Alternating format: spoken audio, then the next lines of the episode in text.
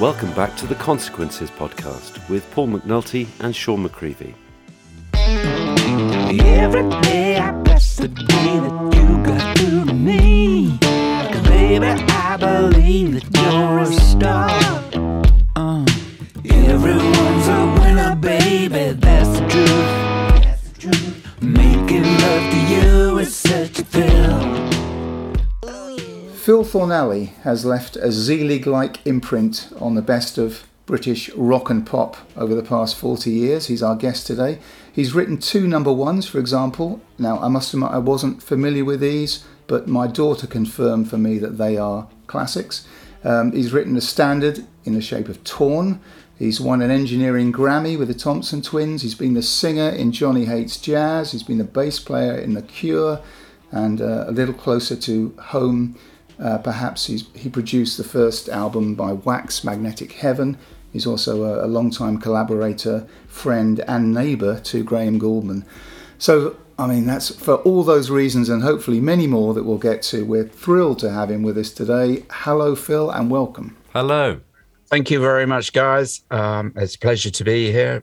Looking forward to talking a lot of crap about stuff. I just have to correct one thing. I was nominated for the Grammy. Oh, I did- okay. I didn't win it, and I got to tell you, the I went in the old days when the record company used to pay you for you to go. This was for a Thompson Twins record. that I was best pop engineer, and and uh, when they give that award, you know that the Grammys start at half past eight in the morning. Nobody realizes that, and I'm in the in the uh, uh, with my partner Julie. So we're there at half past eight, and it's going to go on and peak with Tina Turner and Prince.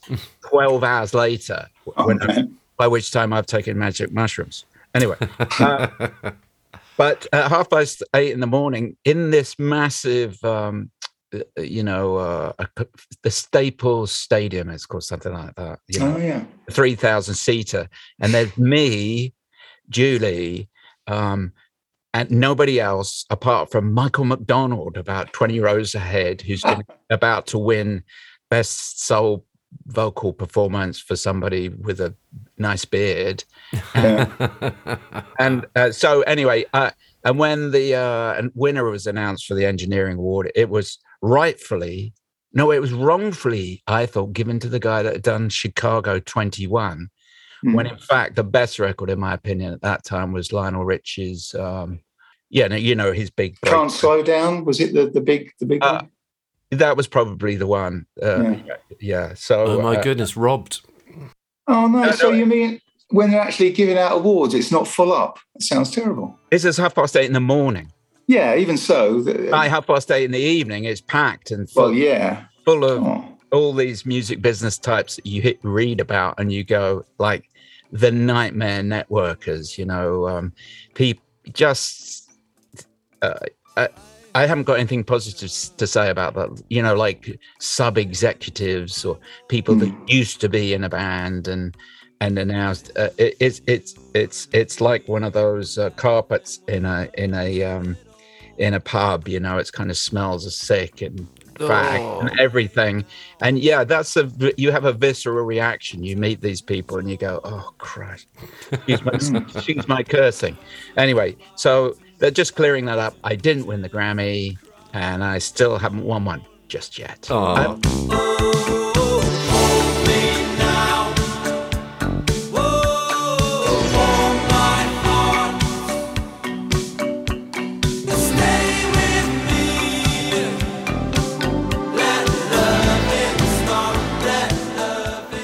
presume this the nomination was for your work on uh, what was it? Quick Step, uh, quick Quick Step Sidekick or Into the Gap? Yeah, yeah. Into the Gap by the Thompson Twins, which we'd had massive success with. Hold Me Now was a big hit. Doctor Doctor was a big hit. In those days, you know, people talk about millions and millions of streams now, but in those days, sales wise, that album had sold four million, which was which was you know, and it was a hit in America and in the UK, and it had quite an original sound to it. Um, produced by one of my mentors, Alex Sadkin, who uh, had also produced Grace Jones, Bob Marley, and went on to produce Foreigner. So I was in good hands. It should have, it really should have been him that was nominated, but but uh, Hey, It's a fine record. I'm I, I'm proudly clutching my my uh, Yeah. precious copy of, of of Into the Gap. I love Thompson Twins actually. Um, uh, great work on there, Phil. And and I've got an, other sort of fond vinyl uh, goodies here. One of them is is this uh, double album. Um, Yeah. Todd Rundgren's Todd. And the reason I, I I bring that up to the camera, Phil, is that uh, you were kind enough to share a, a story with us that there was a, an epiphany moment for you, wasn't there? Can you tell There us was. about about perhaps where you came in as as a fledgling producer? Well, I like to think of that album that that was my gateway drug to the world of Todd Rundgren. I was about fourteen, and my neighbor, my actual neighbor when I was a kid, is was uh, Mike Nocito. Mike Nocito, who's uh, one of the guys in Johnny Hates Jazz, has enjo- enjoyed a career. So the two of us are the same age and learning chords. And I'm, you know, like every day I'd go around to his and I'd say, check out this chord and, you know, Bacharach and Jimmy Webb songs. Ah, And anyway, any anyhow, one day I went round to his and he says, "You got to listen to this." And he's got his, you know, his dad's music center with his big headphones, and I put them on, and he played me um, this one sort of forgettable Todd Rundgren track, and I just went, I, you know, I was breathless, and I was like, I have got to know how you make this happen Mm. because the music to me it was like a mixture of you know these references beach boys but bacharach very rich melancholic chords this um of his voice which lots of people can't stand but to me immediately who knows why a voice just goes straight to your heart and, Mm. and i was and there was also something very psychedelic about it the sound was was sounded um, both like he was a clever musical arranger, but also he didn't really give a fuck. Hmm. And because there was a tap dance solo in the middle of the song, Yeah. and the synthesizers kind of squ- squeebling away. And to, to me, as a 14 year old, it it was it was an epiphany. I was just from that moment on, I, I just thought I I want to know how to do this. Mm. Is that you? Look who's on the skids this time. Bitching about a place in line. And all you really want is attention. I'm very lucky that I discovered a passion so young, and and um, it really started me. You know, I became like obsessed with music, learning how to play instruments, and learning how to engineer, and because it just went on and on. And as you two know, music just stretches on into the horizon, and the more you know, the more you discover. Mm. There's more stuff to know, and it's so it's it is universal it's the stars it's looking at the stars and you just it's a solace for many of us especially as you get older Yeah. and, and people that maybe necessarily don't want your music anymore. Um it's nice to have gone through a spell when people you know i was working on records that sold but i still go back to that todd album that you just and, and like i just just seeing the cover i'm transported back. And um, you know, like a boy from Suffolk, I'm a farmer's son, and I just had this psychedelic experience without touching anything stronger than a cup of tea with two sugars. You know, it was Cause you thought you knew a thing or two, but you don't even know what is and isn't true. And so Todd, Todd has it all, really. He does it. He does it all. And that, that track it was useless begging. Is that right? yeah. Oh, you do you know it? And so so Oh, Oh, I'm- it's, a, it's a a- wonderful tune. I'm a huge Todd fan. It's inter- useless begging to me was always a bit of a kind of um, I never really noticed it, but I don't know whether you realise this when they put out a Todd compilation double CD must be 20 years ago that was the first track on the second CD and it kind of suddenly gained a, a lot more prominence. And, I, and it was only then after having had the album for many many years that I that I really noticed it. The thing with Todd though there's so much compacted into a single album. There's bits you'll take years and years to discover, isn't there? It's incredible. it's not for the faint-hearted. Um, I wouldn't recommend Todd Rundgren to anybody because I've tried over the years and they just go, Yeah, that's I have. Yeah. you know, because there's this mixture of the blue eyed soul, the bit that I love, the Bacharach kind of melancholic um, melodies and, and, and lyrics. And then there's the heavy metal kid who comes out every now and then. Then there's a prog, prog rock Todd.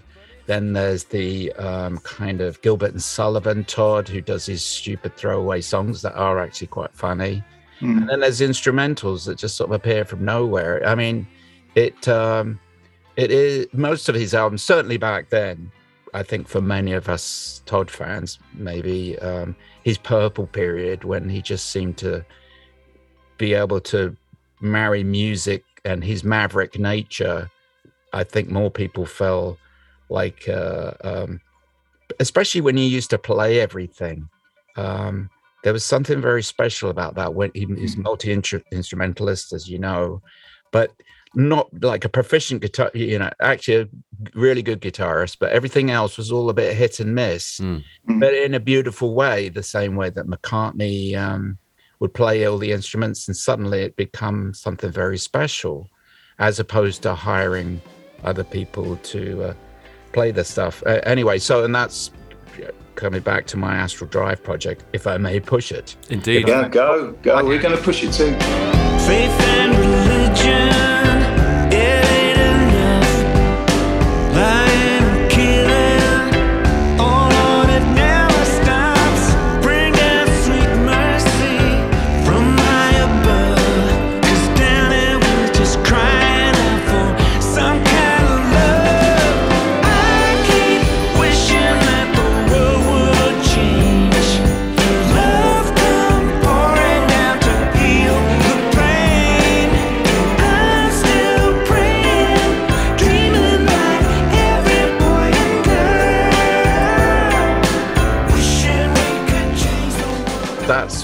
I kind of felt like I was at the end of my career as, as a songwriter and producer for hire. Um, this it came very. I was mucking about, and I was do. I knew all the sort of Todd changes, and I was playing this song, and I and then all of a sudden it sort of morphed into a track. I did the thing that Todd, the the process where you you put the chord progression down, and then you do a bass line and put some drums on the guitar or whatever, and a melody suddenly seeps up and um, and I found and I just found I enjoyed it so much, and I thought, well, this sounds kind of a bit like Todd. And then I was off, and that that was you know that was the start of my Astral Drive adventure. What Which- track was that, Phil?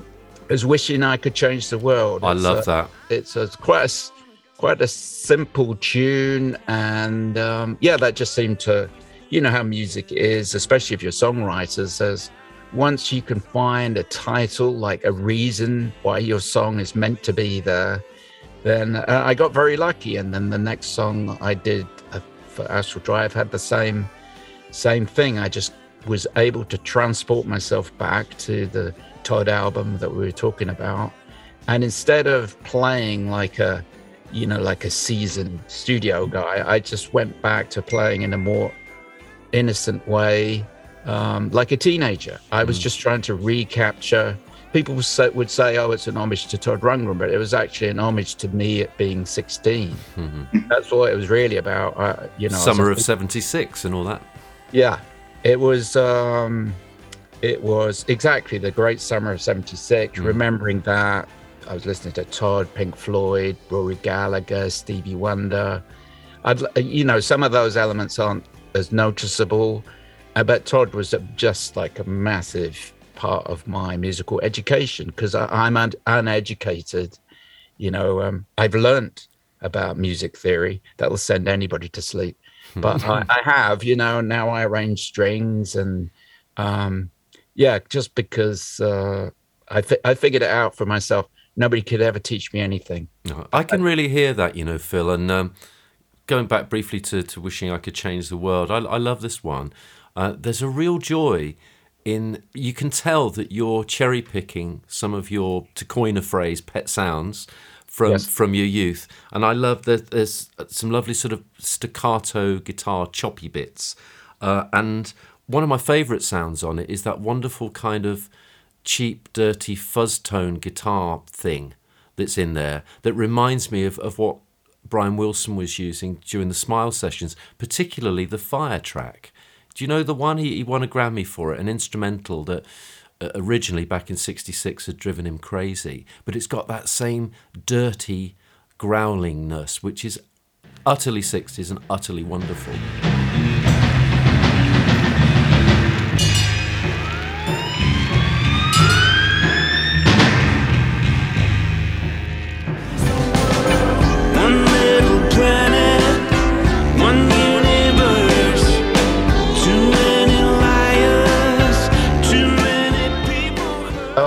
Thanks. Yeah, I think there's something about um, certainly with the Todd palette of sounds. I think because he, he was working so fast and uh, would probably, you know, do the track, write the song because he's a genius. You know, write the song in 20 minutes, and just go like, oh yeah, there's mistakes all over this place. yeah. Uh, I, I'm afraid I, I don't have. uh, It's a longer process for me, but there's still some of that feeling of like uh, rather than doing a take, say on bass guitar and going, oh, well, I nearly got it right. I'll perfect it on the next one. Go, yeah, that just leave That'll it how yeah.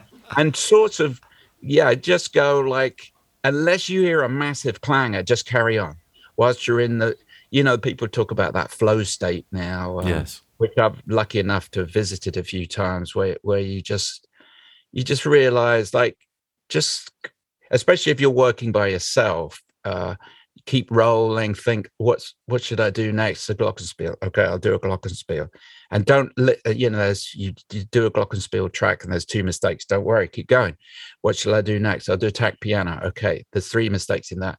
Yeah but you can't really hear them just keep the only moment where you realize um if somebody else remixes your track, then you're in trouble because, of course, they go, I'd like to turn up the glockenspiel.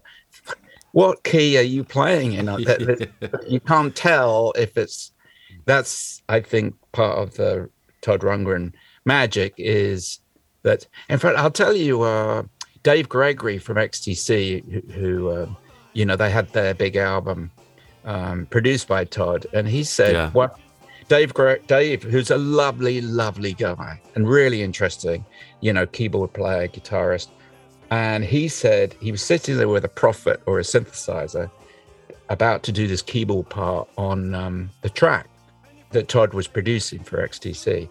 And he said this track, he sort of knew his parts, so he's playing along and he's flicking through the presets, going, hmm, yeah, brassy. Is that okay? Okay, that one's a warmer sound.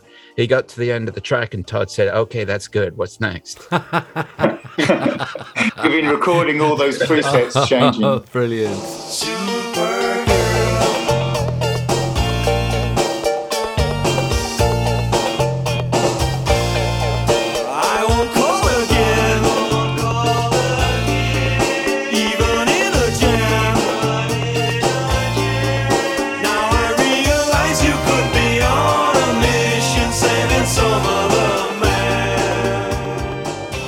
And he and and Dave said, "No, no, no. I'm just, you know, no." He said this, and it, and Dave admitted by the time the record was mixed, it was like, it was fine.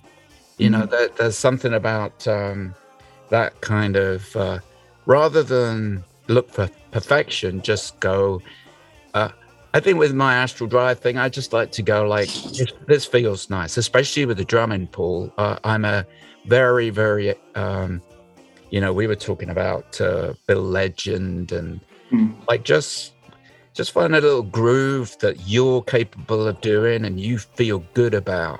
Yeah, and uh, if you can't do it if you can't actually make it feel um, how you want it to feel go like well i'll do this and then maybe if i overdub a tambourine then i'll get the 16s i can't play 16s on anything you know it's, it's way too complicated but if you uh, if you put a little guitar chop in the right place or you or, you Create know- the sixteenths with a tambourine or whatever. Yeah. yeah, yeah, or, or, or infer it with the bass line or something that you can actually Yeah. play half decently. Yeah. Uh, then it will bubble up. Hey, maybe it maybe it's just nice just being you know fours or something. yeah. I love to hear, let's say, non-drummers drumming on their own records. There is something special about hearing McCartney drum. I mean, he's not that good a drummer, but he brings it home. And I guess Stevie Wonder, well, he's different because he's Stevie Wonder, right? He's phenomenal drummer. but uh, yeah, and Todd, I mean, Todd's no great shakes as a drummer, but it's so important in those records that he's playing all of it sometimes. Sometimes he doesn't do that, but when he wants to do that, it's so important that every sound is produced by the creator, and, and that's, you know, what you do, obviously, on Astral Drive, and it, you know, brings it home every time. I thoroughly enjoyed um, visiting those two albums, Phil. Thoroughly enjoyable. It, it, it's brought a real smile to my face. But I'll tell you the the favourite piece of music of yours that I've I've listened to this week, and I, I confess I I hadn't even heard of it before. Paul was was kind enough to send a link. It might be related to Astral Drive, but I'd like to hear more about it, Phil. It's a, a wonderful tune called "Clocks All Stopped." Which oh, you, Oh, yeah. you recorded Oh, with, yeah. with several of the Utopia boys, didn't you? Honestly, Yeah. I, it's an absolutely irresistible piece of music. And talking about you kind of throwing in that kind of spontaneous joy onto a Yeah. record, I can taste that on, on there. Oh, thanks. Maybe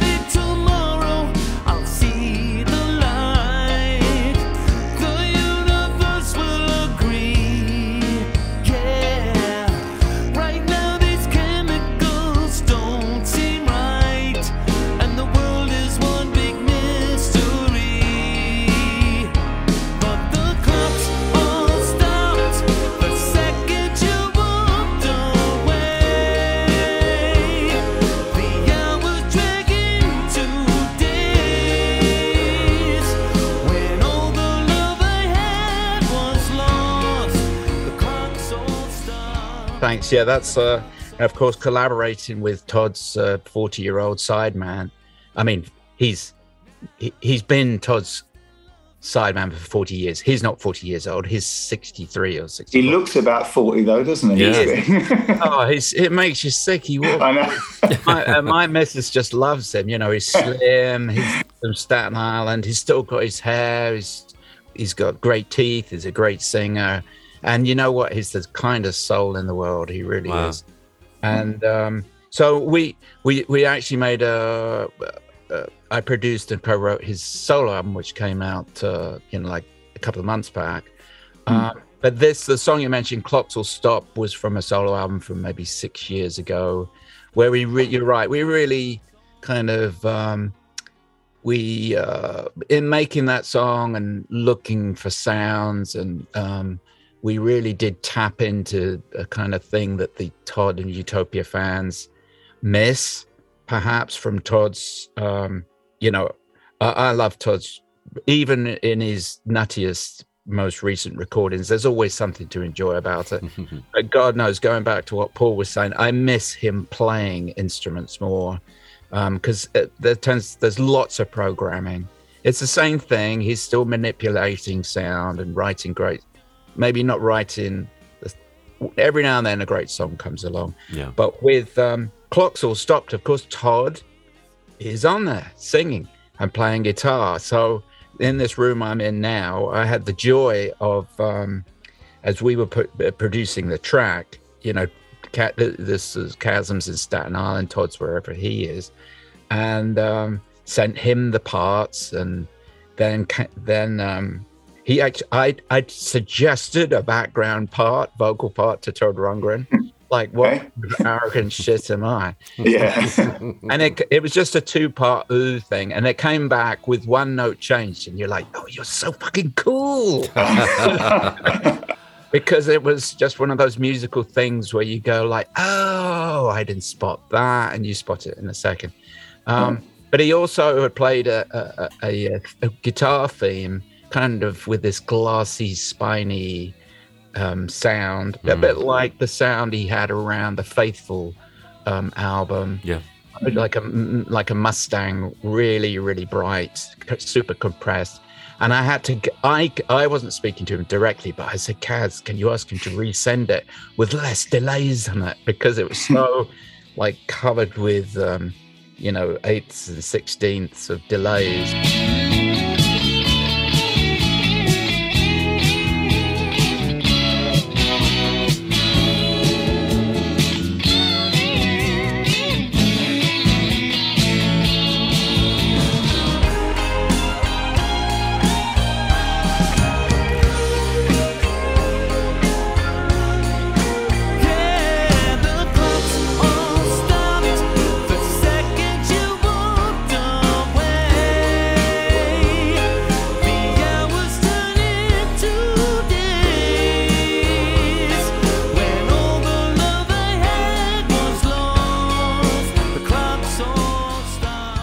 So clocks all stopped. Re- I think we did a great job with lyrics and and somehow uh, somehow fluked a, a great song using those same changes, kind of brill building changes. I call those Mm. very, very you know minor sevenths, major sevenths. Yes, yes. People often go, oh, they either say, oh, that sounds like Todd, or they say it sounds like the New Radicals. I confess that I, that's in my notes there, but Yeah. that's not a bad thing because that's one of the most exhilarating pop records of the last 20, 20 years, in my view. Um, and and Totally uh, agree. Yeah, Yeah. a lot of your Astral Drive stuff has that kind of energy, doesn't it?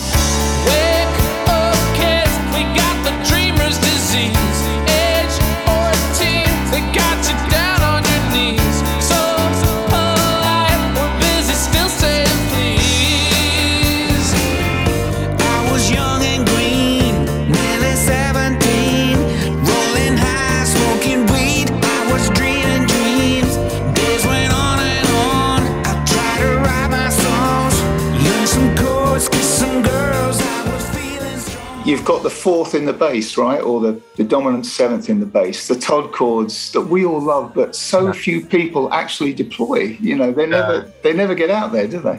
No, the the, the slash chord, the Yeah, Yes. the slash chord, yeah. Yeah, um, I don't know. You know, going back to when I uh, discovered Todd with my friend Mike, you know, when we're 14, you know, we come show each other chord progressions and, um, you know, we'd have song books and they would be full of, you know, you can't get through a Burt Bacharach song. There's no, you play it with majors and minors, there's, there's just like the heartbeat goes out, the music Yeah. um, and when you add for for the for people who who uh, are non-musicians, most chords and most songs, say like a Neil Diamond song, would generally be based on three-note chords, Yeah. primary colors.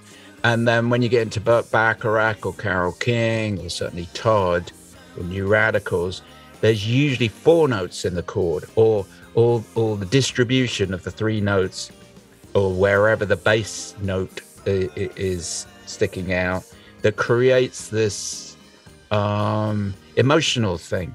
And it's often it often evokes sadness or melancholy. I don't know why that is. I think um, there was a cat called debussy and another one you know you, you know those guys i Yeah. think um, i think they uh, deployed that kind of very rich harmony and for some reason uh, maybe like you, you two uh, when i hear those chords i just go i get transported to Yeah.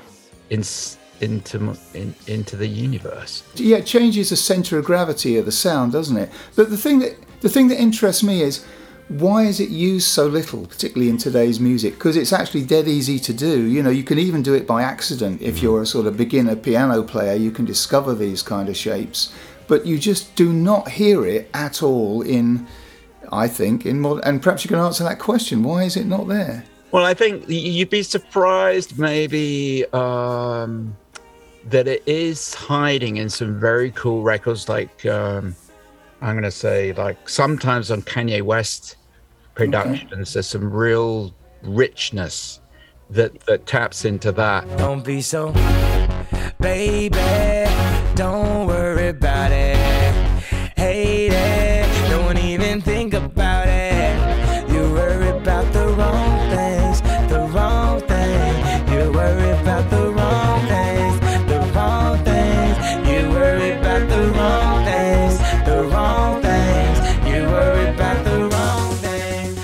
My my first boss, this connects us with Graham, Mr. Graham Gouldman. Um, when I was 18, I started working for Mickie Most, the uh, uh, music impresario, the kind of, kind of Simon Cowell of his day, and um, who tended to, you know, he had uh, the the songs. He had golden ears, and he could pick. He really could just pick a hit. It was just like so obvious to him, not obvious to anybody else. But um, you know, those songs were often very simple triads. You know, the chords would be major, minor. There would there would be not be a lot of polyphony or po- not a lot of polychordal this sort of extra note action. And I remember being on one session, on a Racey session, There was there, there was a kind of um, there were great guys. They had a couple of number ones in about 1978.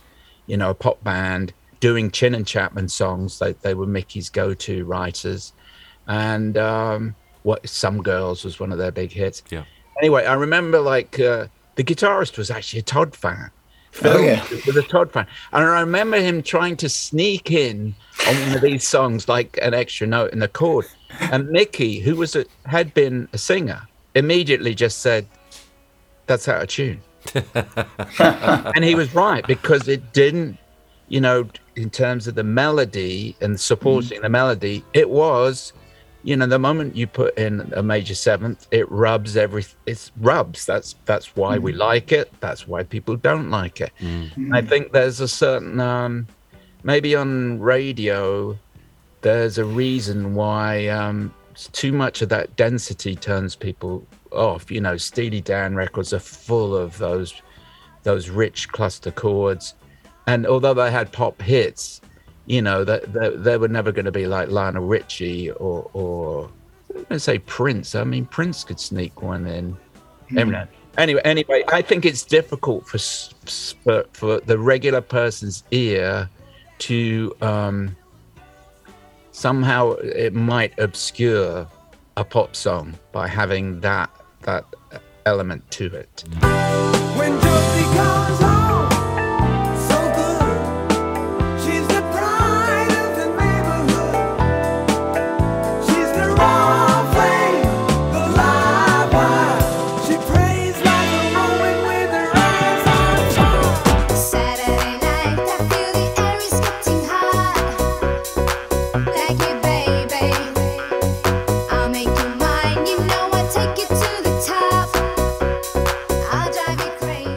I, I'm with you there. There are exceptions. Um, I'm thinking one that kind of illustrates what, what both of you are saying, really. You remember Saturday Night by Whigfield? I do. Uh, I do. Probably, y- y- you know, a lot of people, a lot of listeners will probably be screaming uh, to the hills at this point. I think it's really underrated. And for me, it's a great illustration of, of how to use slash chords in a really minimal way. The bass line is creating a, a slash chord, but the chords above it are incredibly simple. Right. Sometimes two notes, maybe three, but generally Yes. it, it, the chords are kind of hinted at. Yeah, it, it works great on the radio because it has that purity, but there's the richness of, of the unexpected bass notes. So it can happen, Paul, but I'm, I'm with you. It, it doesn't seem to Yeah. be nearly as common as the good old days. Can I? Um, can we move f- forward? Um, you mentioned coming on to Graham Gouldman there, and if I may, maybe as a cheesy link between the, the massive influence that Todd Rundgren has clearly had on you. Todd Rundgren was kind of like a one man 10cc, wasn't he? He was the talented multi instrumentalist, uh, and, and when he when he couldn't play an instrument, he'd just have a go and it would sound great. An effective singer, a great songwriter, and a talented producer, and I presume engineer as well. Um, Yeah. uh, many of the characteristics that make 10cc such a uh, uh, such a unique outfit. Would you would you agree with my kind of um, summation there, Phil?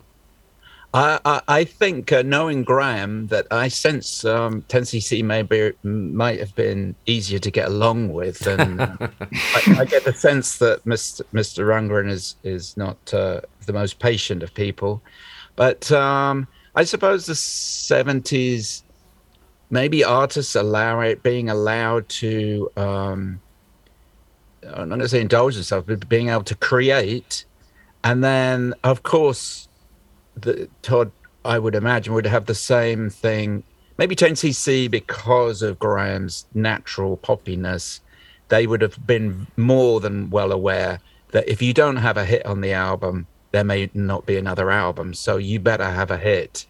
I think no matter how much, um, you know, how great they are as artists, the, the sense of the reality of the music business is it reaches as far as Strawberry North. You know that, uh, yeah, uh, you know, and and obviously they were originally signed to Jonathan King, who really knew what a pop record, what a pop hit was Yeah. and they'd done lots of work as um, you know, do it, doing that that sort of session stuff. Yeah, I I, I would have loved to send send these four very um, different singers, bringing different talents, but but again, you know, not afraid to um, to uh, mess around with not mess around, but explore harmony in the sense not just meaning harmony vocals, but strange chords and unusual chord progressions, which you know, I've written a few songs with Graham, and uh, you can't get two bars without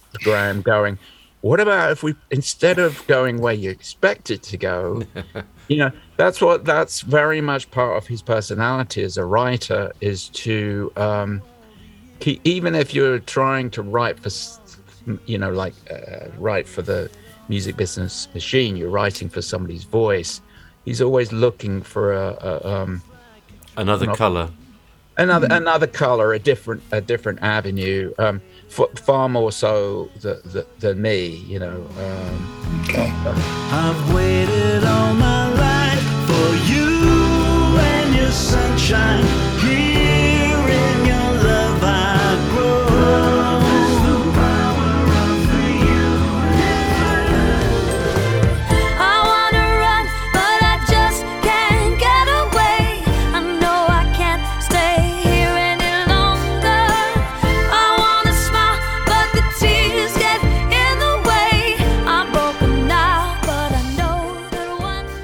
We'll, work backwards to, to Wax if we may, but I mean, you were kind enough, Phil, to send us some, some great songs that I'd never heard. Oh, yeah, great stuff. Writing collaborations with Graham, and they might be illustrative of, of, of how he writes and, and how you bounce off that, perhaps. I really liked Fix My Heart. Yeah, that was my Uh, favourite too. What Did it ever get released? Can you tell us about that one?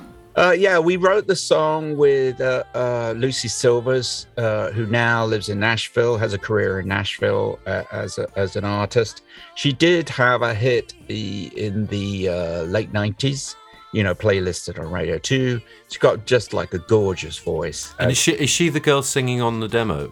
yeah we Oh, wrote yeah. we Great wrote the, vocal.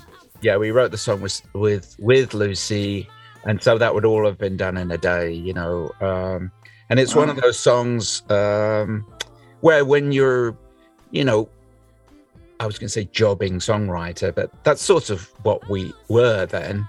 And um, but you know, it it feel it's a it's got a lot of sort of brill building. Um, Yeah. Totally. Got Uh, that, yeah. Especially in the especially in the verses with those lovely, sort of Yeah, but- quite strange descending chords. They remind me kind that of would a- be Graham. Yeah, exactly. but um, but I, I I sense a kind of an instrumental palette from you. I loved it. It reminded me of "Summertime," Gershwin tune. Uh, Oh, nice. and, and and Bacharach as well. Uh, I, I just I just love the way it it descends in. Uh, it, it's going down a staircase, but kind of sometimes it's going two steps at a time. What sometimes one step at a time. Very unusual. I'm so good at lying to myself, like it doesn't matter. But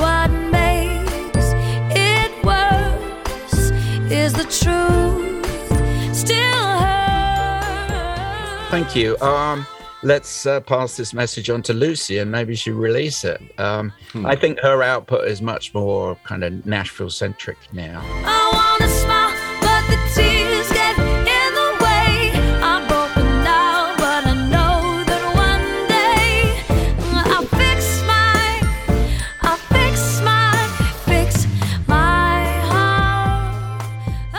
Yes, I did actually. Uh, I messaged Graham the other day and uh, he said, uh, and I said, oh, you know, first of all, I said, I'm going to talk to these two nutcases, Sean and Paul. Are they like kosher?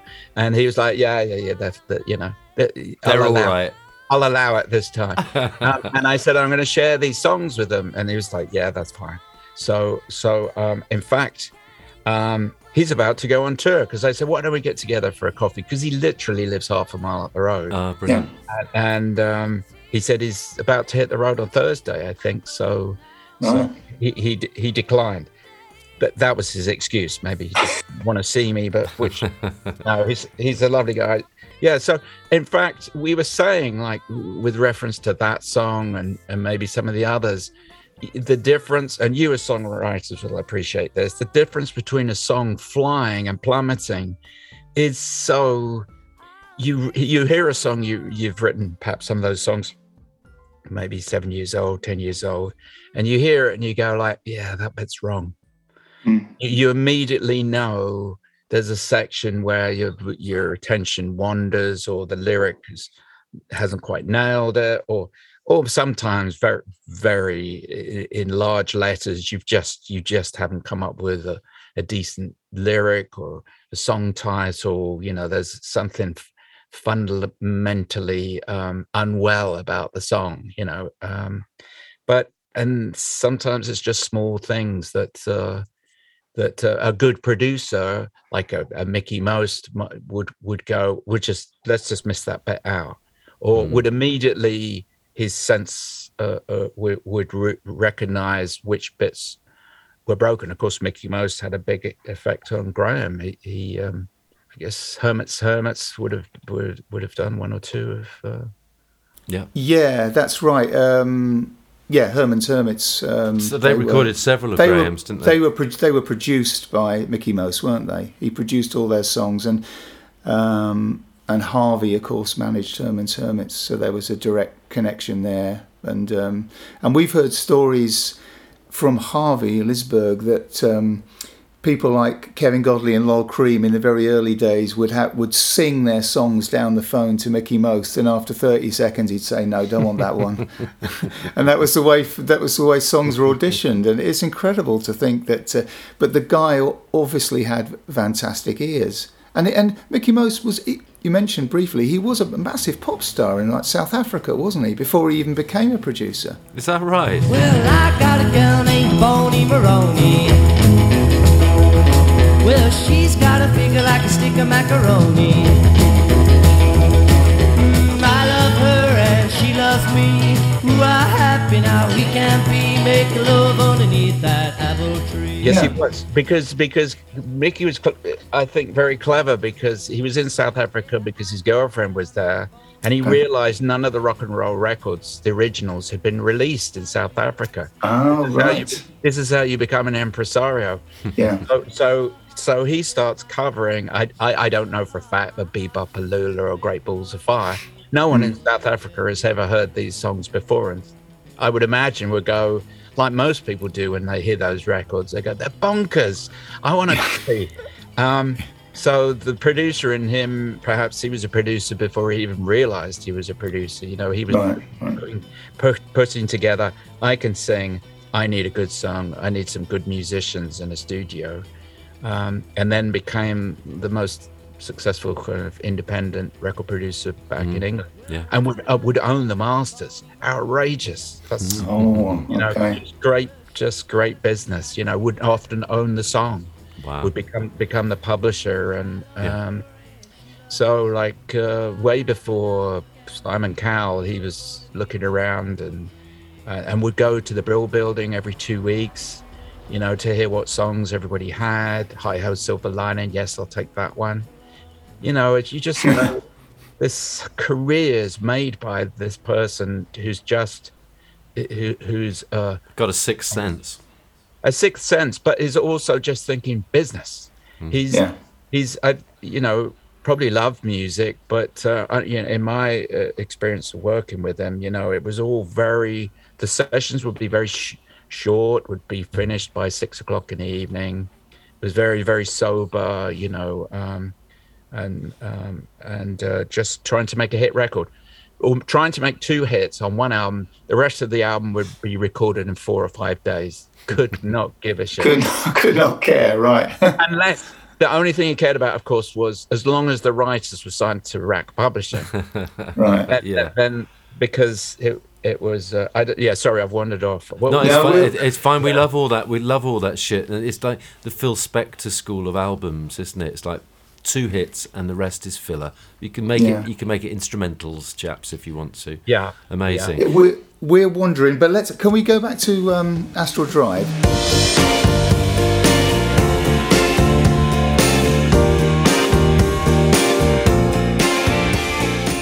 Now, summer of '76. Tell you about my my own story with that record. I heard it. I thought this is fantastic. That's the first thing I thought. I didn't know it was anything to do with you. I didn't. I imagined in my head it was like a sort of um, a late twenty, early thirty something guy imagining um, that he'd lost his youth when he hadn't, if you know what I mean. And it, it made me it made me a bit pissed off because I was thinking, hey, here comes another young guy, you know, re- re- reflect self-reflecting on 1976 when he never even knew it. Um, uh, although I love the record, and then when I found out. I mean, I hope you don't mind me saying, when I found out the guy who wrote it was even older than I am, just it really it just i thought it was fantastic. It is a terrific record and um, i love it. And i want to ask about the video which i think is brilliant as well. Where did where did the video get done Yeah, uh, the vid. Well, thanks very much for loving that record. I love that record too. I don't. It's one of those ones I don't know where it came from. yeah I right wish I knew how to do it again, but um, that's that's the way it goes. The video, uh, the director, uh, he's he's from uh, I think he's from Newcastle. His name is Ollie Rylands, and we'd been speaking maybe a year or two before that um, about. I'd said I got this project. I knew him through a mutual artist, and and I'd liked what I've seen. Um, anyway, it came time to do the video, and unfortunately, like on the weekend, he had everything scripted. His dad fell ill, you know, like was Mm. in hospital, and he said, "I'm really sorry." And um, so, in that sense, uh, it was kind of like a tragedy. And then a few months later, luckily enough, it hadn't made any difference to the timing of my record because nobody was nobody was knew about Astral Drive. Nobody was going like, "Where's that bloody Astral Drive video?" so, so I think Ollie went out of his way as as in some kind of uh, artistic compensation to to really put his everything into it, and uh, he got paid peanuts for for making. Um, you know, and he, he, you know, did a bunch of edits and, Mm. You know, all the little things, ideas I, I had about including a Todd record visually and, Hmm. and you know, just a couple of little nods, um, which I thought would make, if if any Todd fans saw the video, they'd go, "Oh, hang on a second, this, you know, there's." Although it doesn't act, there's some like elements of 1976, like a sports car and and and the kind of clothes. Um, that everybody And the heat of 76 as well. It was bloody hot, wasn't it, that summer? Well, that was the thing. that We we all experienced that. It was just the best summer ever. Yeah. Of course, when you're 16 and and uh, well, the song is my little autobiography. You know, it is about like it was just amazing discovering chords, discovering you know girls, discovering sex, and then um and then uh, by the second verse, I'm already like in London. You know, working, having In to the go. smoke. Yeah, in the smoke Yeah. and uh, say goodbye to my paradise. You know, all the dreams and ideals I had uh, of when I was 16. You know, in that amazing summer where you know we, I don't know about you, I was riding around on a bike without shoes on and uh, Absolutely. Staying out, staying out without a mobile phone and come back for your tea.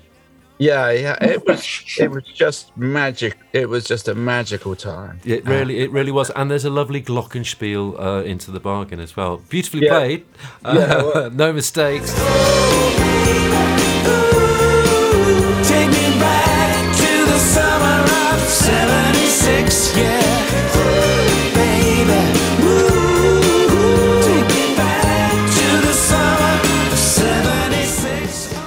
I think, yeah, th- there's some lovely stuff on, on, on, on these albums, Phil. And I've got a, a, a really geeky question here for you. There was one that tied my head in knots yesterday.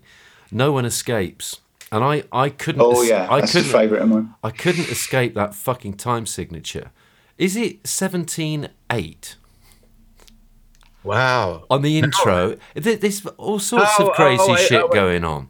The middle bit you mean No, you've got a little, you've got a little sort of four bar intro, and Yeah, then you've yeah, got an, like a thirty second instrumental. And I Yeah. was, you know, just I was just sort of banging my knee along with it, and thought, no, hang on, there's something, there's something Uh, really think it- weird coming here. I think uh, I, I, I, for a moment, I thought well, it's just four four, but I, thinking back, it starts with a guitar phrase, Yes, which is just copy and pasted, and I think the guitar phrase starts isn't on the one, So you'll the moment it starts, you're going da da da da da da. It, it's actually going like one da da da da da da. So, but you don't hear one. You just hear the sixteenth or whatever, the eighth note where it starts. Yes. So, so uh, yeah, and I edited it like that, and I and I did think, well, that is a bit confusing, but yes, let's carry on.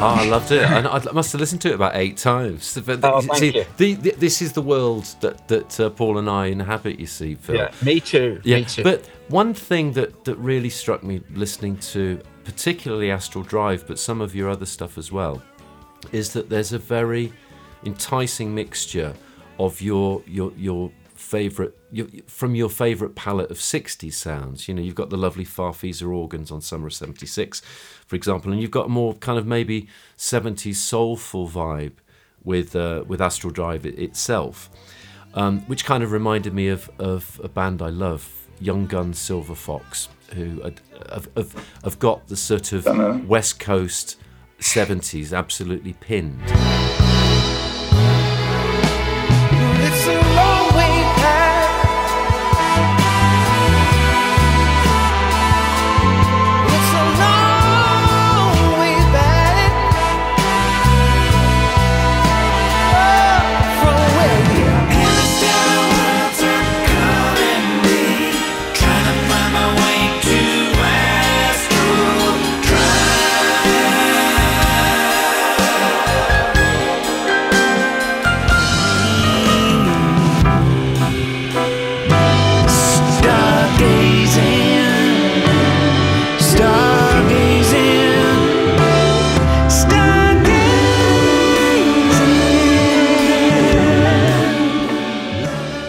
Struck me, Phil, that, that where I think your work is quite unusual and certainly appeals to people like me is that you're mixing those those 60s and 70s sounds that are deliberately there, but you're couching them in a very kind of contemporary production. And I'm not talking about you just throwing in a little bit of random auto tune as you do on, on Stargazing, which is great with all those harmonies. But it reminds me of, of the work of people like Mark Ronson, you know, Okay. um, who are, yes, retro, but very, very contemporary and modern. Is that Yeah. an, is that an approach that you've taken deliberately? Uh, I, I guess not. Um, I, I like you. I love those retro sounds. I, I, I, who knows why? It just sort of, if you can pick the right, uh, the right. Uh, for instance, if you do a kind of a Motowny drum sound, um, there's something about it that sometimes uh, just makes a song feel cooler. Um, and I also, with the bass playing, sometimes I try and get into a Motowny vibe. Um, and I know how to, I know how to, I can't play like those guys, but I know how to manipulate the sound to make it seem as though it, it is like that. yeah, but you don't. no, you don't quite have the Jamerson finger. Then, who does? Oh, yeah, who do, who does? And Yeah. the, guy- the guy is just beyond everybody else. He, he- doing everything that you shouldn't do, and yet you can mix. Obviously, on those records, the bass was mixed so loud, and yet Mm. it doesn't get in the way of the song. What the hell is that about? Yeah. I'm like, that's quantum physics. yeah, It's- and the tam- and the tambourine's eight times too loud, yeah, and yeah. yet, and yet It- it's it- it- fantastic. tambourine, bass guitar, bits of a song in the background. And that- that Yeah. obviously was mixed as, as an engineer. You realize it was mixed for AM radio, and they wanted to make sure they could get the bass and that particular crunchy, like the rhythm across. And I guess the best way to do that was to crank the brilliant, brilliant bass player and the and the brilliant tambourine player, and then you've got a room full of um the you know like the arrange what was the guy's name was it Paul Riser the arrange the arranger you Not know sure. Can't remember. strings and yeah like just brilliant arrangements on the tears of a clown and then guess what you might even have marvin gaye singing i mean Or playing And- piano. You know, it's oh, holland madness. does you holland writing you a song how can you lose with, Yeah. with a room full of that you know that sort of talent um and and to somehow get them. I guess that's Berry Gordy's genius was. Uh, but yes, I think uh, going back to your question, yeah, occasionally quoting sounds maybe from Todd Records um, or retro seventies records uh, that I naturally gravitate towards those because it seems like fun. Like, um, what's wrong with a kind of a Moog synthesizer being doubled with a, you know, an, o- an over fuzzy electric guitar? Uh, I think you, g- I go like, yeah, that's that's it. Just gets me excited. Definitely. And um, as I say, because I'm not educated musically, you know, I, but I under now I understand, you know, like things like um, counter melody and arranging, and but Mhm. it's taken years and years and years. But uh, so I really enjoy that part of make because I'm not a great singer. I think I'm heartfelt. I give I give it everything I can, but I don't have a great tone. So all the other elements, it's just like therapy. Um, all the other elements have to kind of like make up for the fact, you know, he's written a good song, he's got some good lyrics, he's not a great singer. Okay, so make sure the arrangement around it is compelling. Um, and thank one of the things I have learned to do through the years is is to to kind of manipulate sounds to try and give that that feeling of um, of um, making you want to carry on lis- listening to what the singer's talking about. I wish I had Andrew Gold's voice. I- you know, um, for, T- so so so true. So so do we. Speaking of which, I've got something to play you here, Phil. And I'm not sure if, if you've ever heard this. We'd never heard it until about a year ago. Uh, the aforementioned Dave Jarvis sent us a bunch of tapes um, that had been sitting in, in Graham Gouldman's lockup for ages. You were talking about being in the room with, with extraordinarily talented people. Here's something for you. Uh, in fact, a couple of bits and pieces. This is a really short demo from Wax's Common Knowledge uh, era. It sounds to me just Graham and Andrew in a room with a guitar and possibly a drum machine. And then I want to play you a really brief basic recording as well and kickstart a conversation about your time with Wax. I would love to. I'm primed. Fan- fantastic. Right. So here we go. Um, a demo.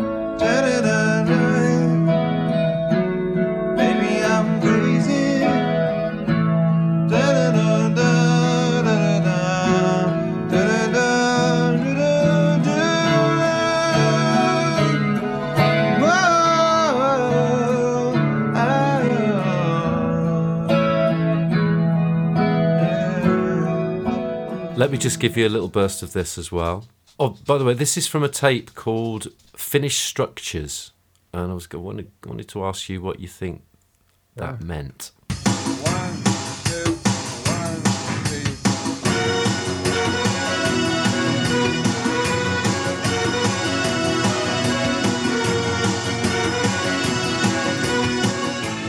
Okay, and very briefly, I fucking flatter you. A flutter. Dig that groove. Hit me now.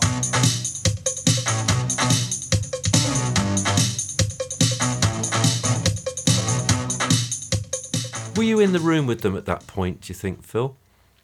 No, that sounds as though uh, th- that sounds like a long way before, you know, uh, even the A and R would have heard those tunes. I I wouldn't have heard their songs until you know it would have been presented to me by the A and R person. Um, you know, would I be interested in working with, this band? Here the four songs, and the, by then the demos would be. Um, that maybe systematic might have been that raw, but a little bit cleaner. I think that it, that sounds like it's a like a cassette player in the room Yes. Next to the speakers, as opposed to like direct feed from. from Yes, it's definitely. It, I think it's in Andrew's home studio, actually, possibly even in Graham's. Um, Yeah. And I was going to ask you. Sorry to jump into you. I was going to ask you how you. Uh, we talked to Graham, and he said that uh, was it Peter robinson put you together with with Wax. And and another question, if I may. I mean, you were hot at the time. You know, you were working with some of the the new younger acts and having a great deal of success. Right. so my question is, um, did you have any qualms about working with Andrew Gold and Graham Gouldman, who we all know they're fantastic, but they were they'd been a bit colder. You know, 10cc had finished. Andrew Gold hadn't had any hits. I wondered whether you had any any thoughts about it at the time. Um, uh, as I remember, um, just going back to those demos, I did spend a couple of days in Wilmslow in Graham's. Uh, he didn't. act- I don't think he actually had a studio. Had a grand piano. A couple of days with later on in the album session with writing, writing with those guys. I was just before I forgot. Um, and I actually bought Graham's piano, rather, or rather, Har- Harvey sold me Graham's piano, Oh yeah, there you go. and uh, which is now in my. It's still there, is it? Oh, great! So it's Wow. um, that was that was the house in Mottram St Andrew, right? That uh, Graham can't lived in. remember uh, the um, but uh, yeah, I've got the the 10, You've got the piano. I've got the 10cc touring piano, Wow. um, and I've had that for you know I guess since 86, 85, whenever I worked with them. I think Graham was moving, and and uh, Right, right. they said, "Do you want to buy a grand piano?" And I was like, "Yeah, I'm interested." And Harvey, i- i- um, I don't know Harvey that well, but that's when I sort of knew him, and he could see the light in my eyes, and he just went Right. like made a deal. It Yeah. was it was done in a minute, Mm. and I was ha- I was happy, and I think Graham was happy, and I've still got the piano, lovely piano. I'm still dr- waiting to see if I find any of the 10cc drugs, you know, hidden. in the piano. But, um, I think Kevin Lol smoked all of those. yeah yeah yeah but um so going back to um peter robinson i don't know i must have heard the songs and thought they sound like hit songs Okay. you know and um i would have been um you know i'd learned from mickie uh just to be led more or less by the songs you know uh, and it would frustrate uh, record companies around that time i'd be offered uh, like to work with a new artist and I'd hear the song and I'd go, great. And we'd make the record and it'd do quite well. And they go, here's the second single. And I go, like, no, not to my ears. And I would just turn them down because Mickie had said, you know, like, trust your instinct about the song. I don't think he said that to me. I watched him work and mm-hmm. saw, like we you you were mentioning earlier, he would listen to a song demo up in his office and he wouldn't even wait for the chorus because he just didn't like what was happening. Why even bother for the chorus to come in to help the, you know, maybe you can fix the song or whatever, but he just didn't like the vibe. Mm. A- And, trust, I guess he trusted that instinct and it served him well for 20, 30 years. So uh, with Wax, I'd, I'd loved, you know, I'd loved the 10cc singles. I'd loved the Andrew Gold singles. You know, when I was work, had summer jobs in the summer of 76, I'm sure the radio was on, would never let us slip away Yeah. one moment and then I'm not in love the next. Um, so I, I- I had a lot of respect for them. Okay. Um, obviously, there was the um, very early on in um, when we were making systematic. I think uh, you know we probably would have gone in to cut maybe that Shadows of Love, maybe like a test. Let's do two or three songs and just see. And and I um I was such an arrogant little shit. I really was, you know, because I was quite. I was, um, you know, I'm actually quite a an introvert, and then you, you know, like many people have this thing where you realize in order to get through the business that you're in, you have to become somebody else. You don't have to become somebody else, but this ego appears for you to be able to.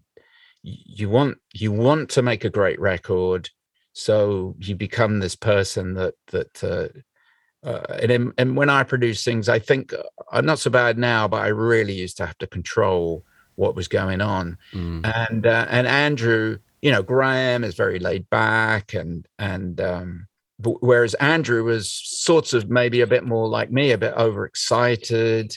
He was like I was trying to work, and he's um, like fiddling around with the delays and starting to get close to the desk, and I'm the engineer and the producer, and so uh, very early on, in those sessions, I was like, okay, like everybody out, Andrew and Graham, sit down. And I can't believe I did this. You know, these two great songwriters, and I'm sort of giving the Phil Thornalley lecture in studio etiquette. I I think on the nice side, I was just trying to express can you just let me I was just trying to say, can you let me do my thing and you you do your thing? But I said it in the most ugly and probably offensive way possible. um, you know, because they were the wrong age for pop music, and here am I saying that at the age of sixty-one, making pop Yeah. music. But you know, they were probably like thirty-three or thirty-four or something like this. Yeah, know. leave the knobs alone, you old twats. that, that was that was pretty much it. I, di- I didn't know you recorded that, but uh,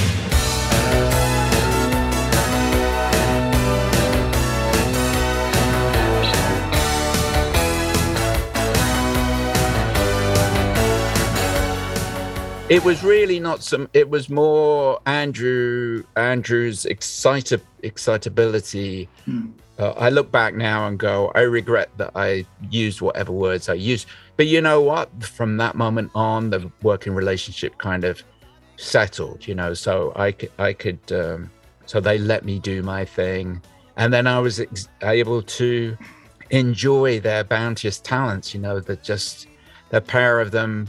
Uh, I think in particular, I've got to say, um, you know, Andrew's voice, I just always, and his ability to like pluck California just from the air of St. John's Wood Yeah. in second was was pretty special. There's one distinct memory of his talent that I recall. We there was a stairwell outside the studio, so you know, in a kind of a retro way, we put Andrew out there with headphones. There's people from the record company walking up and down the stairs whilst he's singing, and just saying, just, just kind of free form some, um, like, no, like the, sort of like the Beach Boys on uh, the middle section of this song or the second verse, and he wouldn't even listen. Yeah, just like sing one part, then so there's this natural echo with his beautiful voice, and then do take two, second take without hearing the first one, the third take without hearing either of them, and then put them all in, and it's like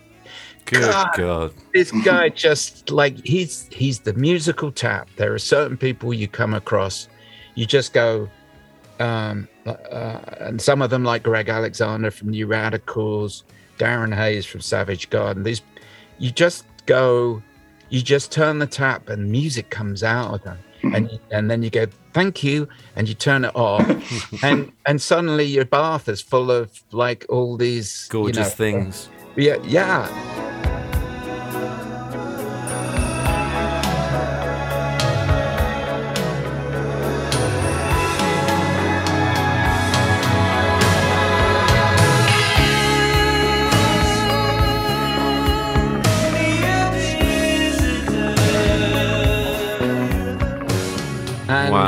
That's one thing I particularly remember about Andrew's improvisational talents and his natural. You know, Graham himself is also naturally, you know, with the guitar, but he's more guitar centric, obviously more bass wise. But I guess Andrew had a wider scope with um, perhaps um, being a keyboard player too. And there was something very nice. I always remember very fondly the um, solo section of Right Between the Eyes. When I hear that, I feel very proud that I hear Graham and Andrew being beautifully musical. You know, apart from the song being a pop song, and there's, a, there's an explosion on the chorus and Yeah. brass stabs, and then it gets to this guitar solo in the middle. And I, because I listened to it, I did my homework. I thought I'm going to talk to Sean and Paul. I don't want to. I want to. Well done. and um and then there's this there's this you know like a busy guitar solo and then there's this kind of um woo, woo, woo, woo, woo. There's this Oh, yeah, yeah. being doubled with andrew's voice and i and it's like it sort of doesn't make any sense. It's why has it suddenly gone from guitar to this? And it was just because the musical tap you know you do do some stuff guys and you know between the pair of them you just know you're going to end up with if you mix it quite well that that um, it is going to sound musical. They Yeah. can't help it. You can't lose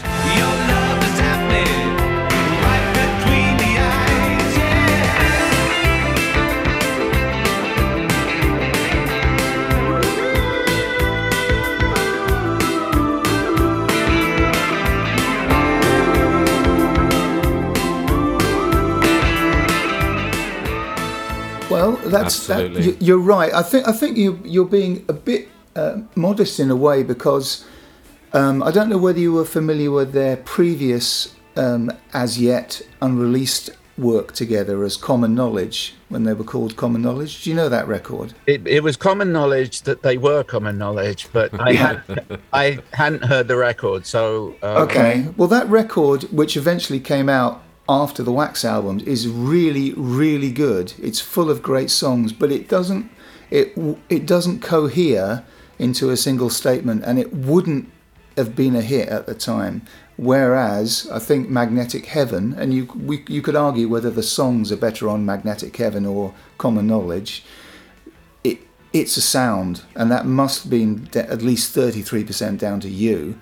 Um, it sounded it was like a bullseye, you know, particularly right between the eyes. It's just a bullseye, and I cannot cannot believe that it wasn't a hit in the UK. yeah. Well, uh, we comfort ourselves by knowing it was number one in Spain. Yes, And, uh, I think it got to about like 30 something in America, which of course that's the first time I'd had a tickle in America of, of a hit. Right. But Right. um, I think uh, like around that time, uh, you know, using Linn drums, not a lot of programming. You know, the synthesizers weren't, weren't were being played. If it was a, a bass synthesizer, it would have been played by Andrew. Um, but the drum machine was the drummer. But Yeah. their sampling had just come in. There was this new sampler. Um, so, and the drums were my kind of thing, and I would use my dry, drum samples. So, um, we were looking uh, at the cover of the Thompson Twins Into the Gap earlier, where I had this one snare sample, this one um, from one session I'd done where where the drummer I'd sampled his, him hitting the snare ten times, really good sounding snare, and uh, then carried on using one of those hits on the Thompson Twins. So every time you, uh, for people that are unaware of how sampling what works, you you just get and sometimes in drum machines the actual sounds are a bit rubbish, so the snare drum might be a bit um, like not be usable. I mean, Prince obviously made that a thing, but um, I would replace the sounds from the drum machine with my own sounds. So I would, uh, yeah, it's getting very technical. Anyway, so No, the, go for it. the snare drum that's on, for instance, uh, right between the eyes would be the same snare drum that's on Into the Gap, the same Oh. snare drum that was on the Duran Duran. Is there something I should know? Because it it had a certain energy to it, and so that was a secret weapon that I would just carry around. Mar- Marie Claire, when I listened to that, I was like, yeah, that was probably the first thing I did when I mixed it. I was like, I'm going to replace the snare with with, with Ah, I have a picture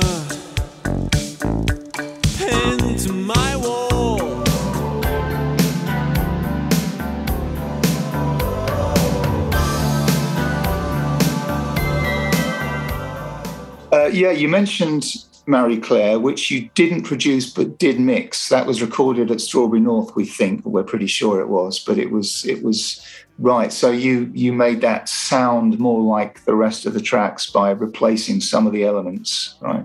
I I think that was just my as a producer. That was my offset, or as a mixer, um, because around that time, because I'd learned from some great producers that the key to getting your track to sound big was to get the element that maybe three elements: the kick drum, the snare drum, and the bass instrument. If you get those under control, like if you get the right energy and and this is why I would use that snare drum sample. No matter how the snare was originally conceived, it might have been a soft sound, but I just wanted to hear whack, whack, you know. Um, so, so if you get the elements of the kick drum, the snare drum, and the bass instrument in a really nice place, then everything else can kind of. If you can get those three things to be compelling, everything else will you'll make your life a lot, lot easier. Um, so with something like Marie Claire, even though the original track would it have been Chris Nagle? That why is that a name that comes to mind? Yeah, quite Stock- possibly. Yeah. Yeah, Strawberry Engineer. Yeah, he was working at Isn't Strawberry. amazing? I don't I don't know where that He just came came back. Okay, yeah. Mm-hmm. because I'm so used to looking at tape boxes and going who the engineer is, either going like you like in that case, it was really well recorded. Yeah. But when you're a mixer, when a ta- the tape is well recorded, it's so much fun because you're just making choices based on how how aggressive you want it to be. Like you, rather than going, um, oh geez, you know this guitar is all over the place. I'll stick a compressor on it, or or this thing is noisy, so I'll have to gate it. Or all these things that, that the modern producers don't really know, ha- didn't have to deal with all that stuff. Um, but that was just part and parcel of being a, mi- a mixer. Um, but there was always something about Marie Claire that I was thought this is really cool. When I listened to it yesterday, I was sort of dis- uh, the, track sounds compelling, but uh, Graham's vocal isn't loud enough, and uh, you know, some you listen, you hear things, and you go like, yeah, yeah. If I was doing it again, my boss Mickie Most, every t- he'd walk past the studio where we were in, and he'd stick his head in. Whenever I was, no matter who's I was producing, and he'd always point to the voice, to to his mouth, and go, and then point upwards to say, "Turn up the singer, turn up the singer." Yeah. And of course, years later, when you're writing lyrics and you understand the mechanics of songs, you know, it becomes, it's not always the answer, but somebody has taken the trouble to write some lyrics to tell you how they feel and why it's special. And yet you can't hear it because the snare drum's so loud, you know. um, so I'm sure he probably was walking past when we were mixing Marie Claire, sticking his head around the corner and going, turn up. You, you didn't see him. You must have been look, you must have been looking the other way, so you missed him. I'm afraid. never gave me the chance to be more than a victim of circumstance. Now I find myself lying for you, and I'll do anything that you want me to. Phil, I was going to ask you actually, you've- you've sort of preempted a, a- a question that I was dying to ask you. In terms of listening back to those records in hindsight, and don't take this the wrong way, but those wax records to me at the time sounded fantastic and, and compelling. You chose exactly the right words. Do you now, as a producer who, who made so many records in the late 80s, um, at, at a time when generally pop production was of its time. Do you feel that they sound dated now? And do you wish, in some way, you could go back and record more acoustically?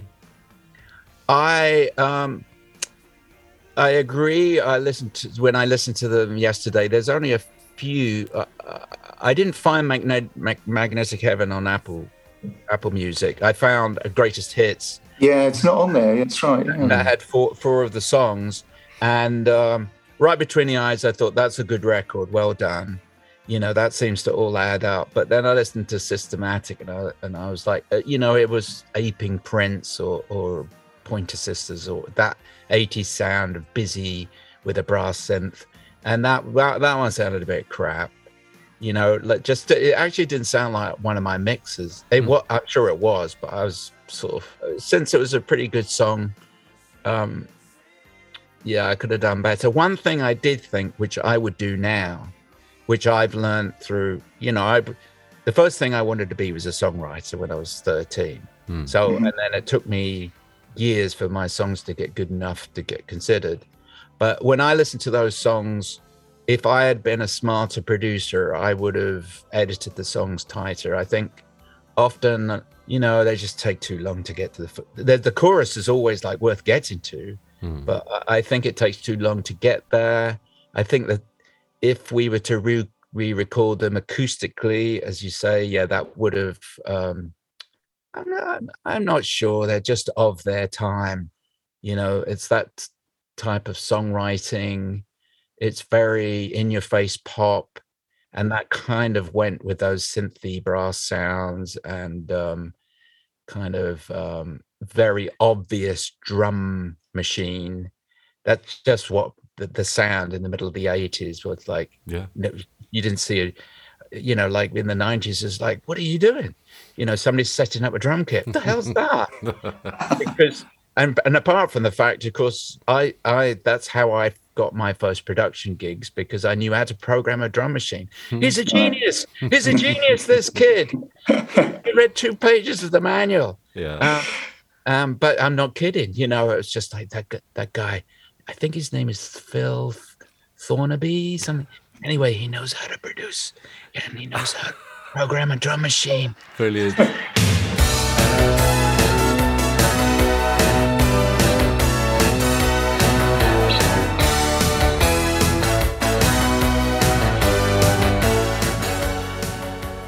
I think if they're mixed, like I think right between the eyes is a good mix hmm. and has the right elements. A lot of times, like with that one, you might think it's a electric piano, but it's actually Graham playing on uh, um, a Strat that's like super compressed and all the top end rolled off. And you double tracked it, and it create, created this really lovely, like a Rhodes. It just sounded like a Rhodes, but it- him playing guitar on the beat. interesting. Yeah, so I think maybe right between the eyes had a nice balance of maybe more organic things with the. Um, I I I- I don't feel too bad about. No, that, no, that no, was no, then. absolutely. They, cra- they were cracking records. It, it was interesting. Paul and I went to see Graham's Heart Full of Songs show in Manchester a few weeks ago, which we loved. And it's interesting. He he played "Bridge to Your Heart."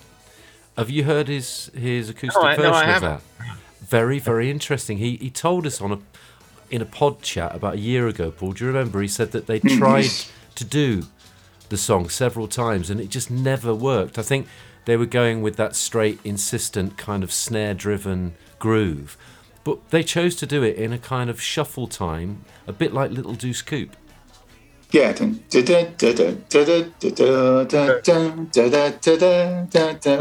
And it, and it worked. Oh, oh, that's how he played it. yeah. Hull. yeah, that's how he played it. Yeah. yeah. How about you know that's a hit record from yeah. start start to finish, right from Andrew being Andrew. Yes. You know that irrepressible. The tomfoolery. the tomfoolery, the look at me, ma, kind of. Um, you know, that was he. He, he was a. He, he he was. I wouldn't say he was easy, you know, but his musical talents were just made it so worthwhile. And I was really happy that they, you know, made a hit record. I think Chris Neil was the producer. You know, it sounded big, and they were, they were, you know, and they had a bona fide smash, which is what is what they deserved.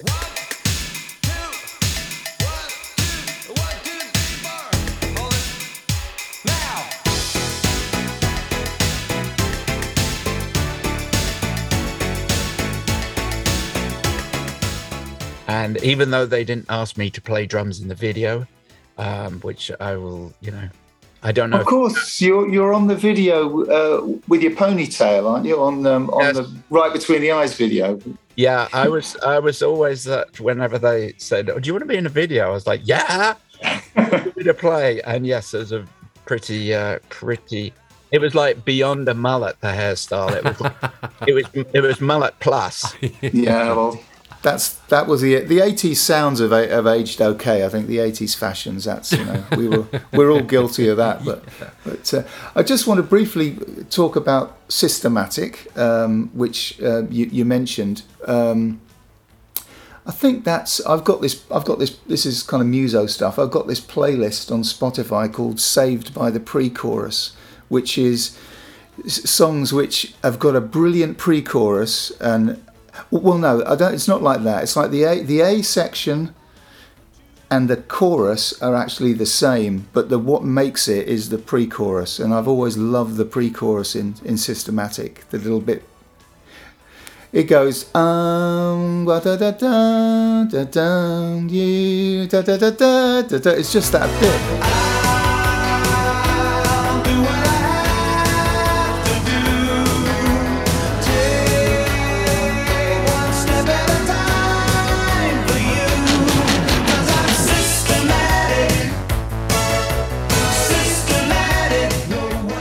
It's a Hollywood musical all of a sudden, isn't it? yeah yeah you know, it's it sounds like, um, yeah, it sounds like Bing Crosby is about to walk in. You know, it's it's you're right, very musical. It's basically an R and B song. You yeah know, it's grooving on one chord, yeah goes to uh, you know, say it went to the four chord or whatever, and Yeah. it, it sets you up to stick you back in the groove again, and now you're singing a the hooky. Systematic. Yeah, I think we all had high hopes for that, but it wasn't to be, unfortunately. But but you're right. That's uh, that's like when the sun breaks through, isn't it? Yeah, Yeah, you, and that's that's the and, and when Andrew's singing on, on top of that change, that's when it, it really does break through. That's when, Chromaticism, isn't it? yeah, that's right. That, that's probably Graham's Yeah. touch. I don't know. yeah. Absolutely. Can I play you another cracking pre-chorus? Uh, this Okay. this will only take thirty seconds. Um, this is you you and Graham writing together, Phil, with uh, a, a chap called Campsey. Um, yeah. Yeah. Let's just have a listen to, to this up to the chorus. I got mine. You don't share your software. That's a crime.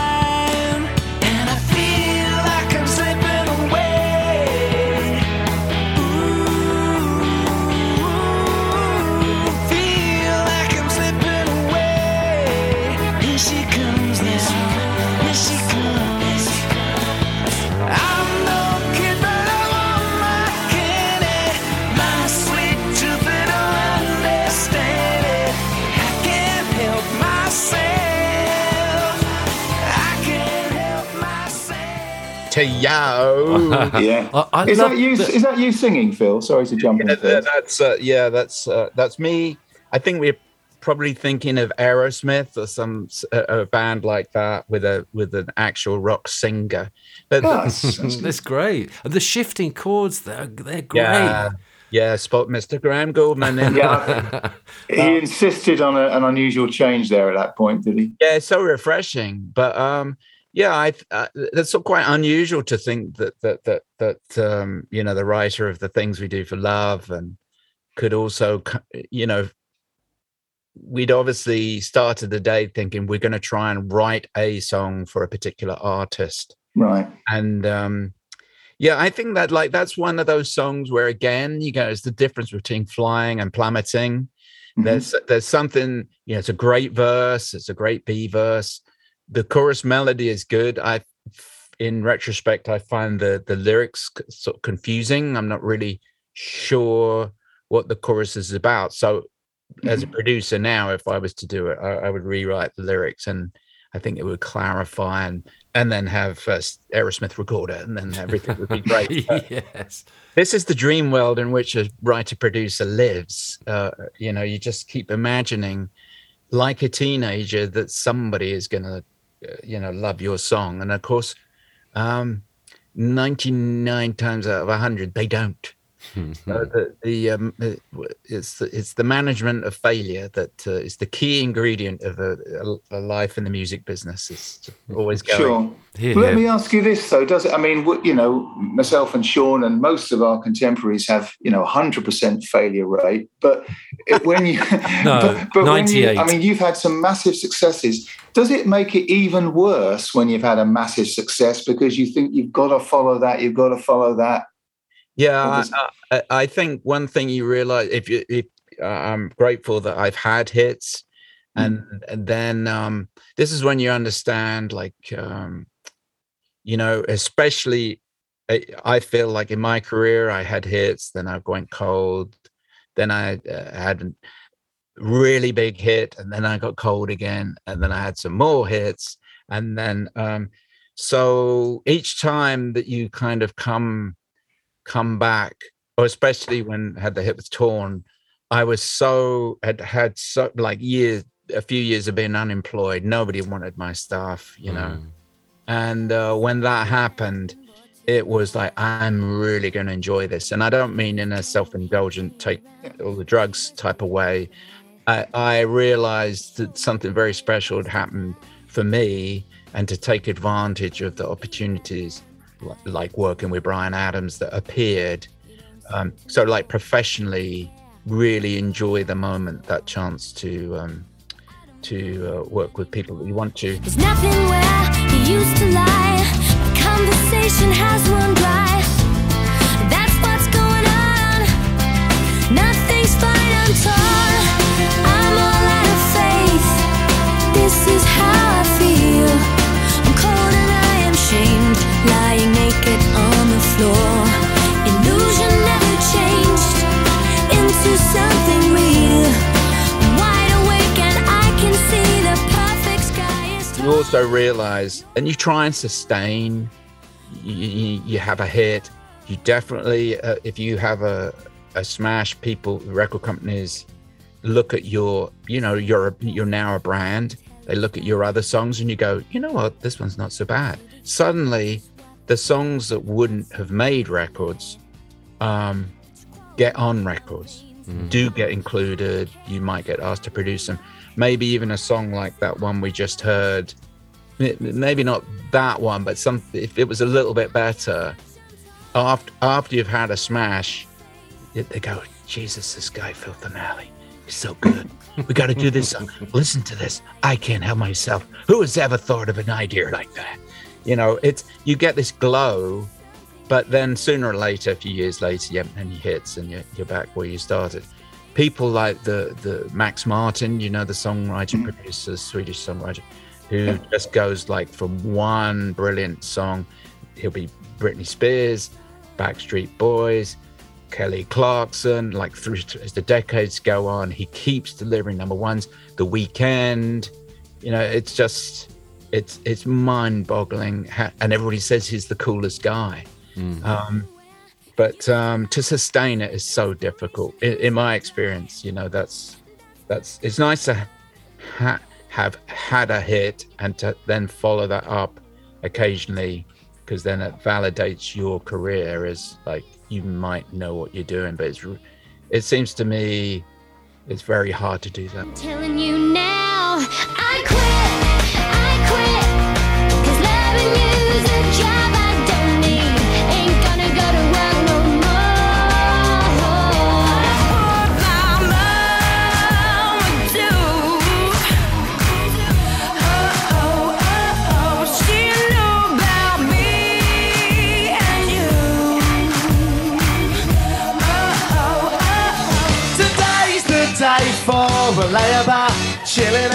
busy doing nothing all day long. Oh yeah, and now you're smiling. Don't ever let the feeling go. Come on. certainly Astral Drive is a complete 180 degrees from that. I, I was I'm trying in that it just sounds um, organic's a bit of an overused word, but it just sounds like you passionately doing what Yeah. you like. And I was trying to work out why it doesn't sound like a pastiche because it doesn't. Even though you can, it's fun for me as a Todd fan picking out little bits from Todd's songs, but it, it but it doesn't operate like that. It really is. It's um, There's a fresh, there's it- a freshness, isn't there, I, Paul? th- I think it may be down to the lyrics. The lyrics are very heartfelt. You know, they talk about, uh, you know, what do they say? Songwriters under 40 talk about sex, songwriters over 40 talk about death or mortality. and and there's a lot of that in there, but it, but it's approached in a in, in a way that that sounds that is um, uh, ac- not acceptable, uh, consumable, if you want, for want of a better phrase. I just. Uh, um, what am I trying to say? I think despite all, all your writing for hire, Astral Drive really hits you because it's clearly just you doing what you want to do. Yeah, yeah. I, um, thank you for those kind comments. I take all of those. You know, it was definitely when you're singing. Um, you know, about when you're when you're now the artist, it does seem kind of uh, you have to have to be passionate about what you're singing, and of course, you're absolutely right. A lot of the songs are about like um, maybe naively going.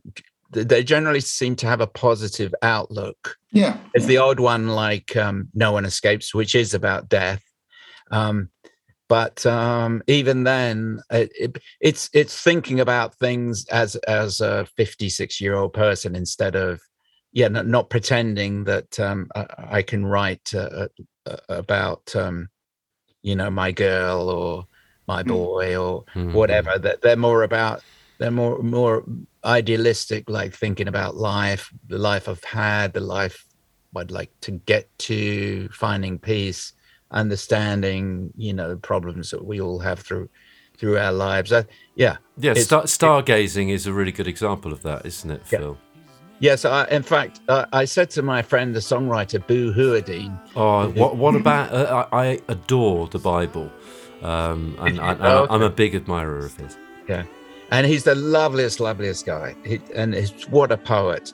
Um, but I said to him, I just we were just chatting, uh, and I said, "Boo, can you write me a song?" Because he's he's just a born songwriter, and so I said, "Can you write me a song?" I got this. He knew vaguely about Astral Drive, and I said, "It's for it's for this," and it the whole kind of thing. It's sort of stargazing.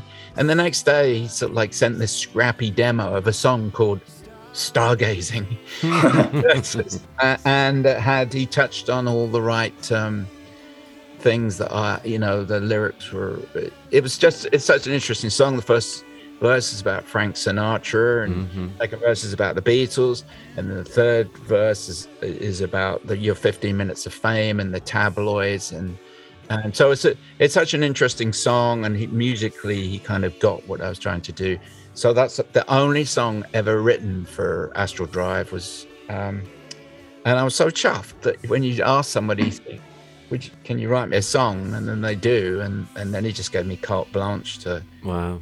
And it's do- Boo Hewardine, crikey. do Hewardine, yeah I'm jealous.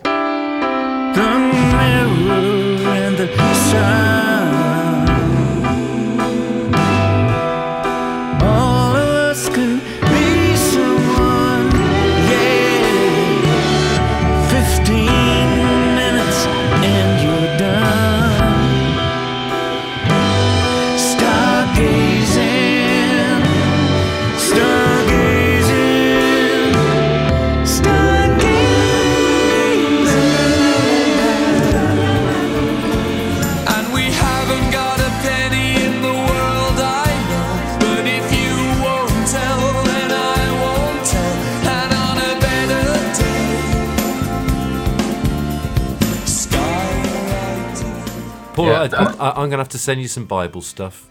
It's delicious. I've got one. Of, I've got. I've got one of his solo projects as well, which I love. I can remember them doing a song on the tube. Was it? Did they do a song about Mahalia Jackson? Yeah, they did.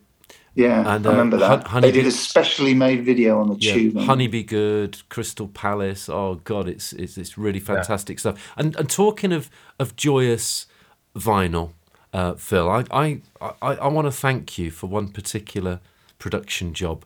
Um, it's from one of my all-time favorite LPs. I played this every single day of my final year at uni. It was side one of a cassette, back, backed with get this Cupid and Psyche by Scritti. Um, oh nice this yeah Steve yeah. Steve McQueen, Prefab Sprout. What what a record! And thank you so much for for your work on the glittering prize of that record. I believe there's a story, Phil. We ah. were talking earlier about the way over the years you've you've somehow managed, even in the '80s, to to blend a very modern contemporary sound of production with extremely old school techniques and ideas. Can you can you delight us with a story about how you came up with the wonderful vocal sound on that record?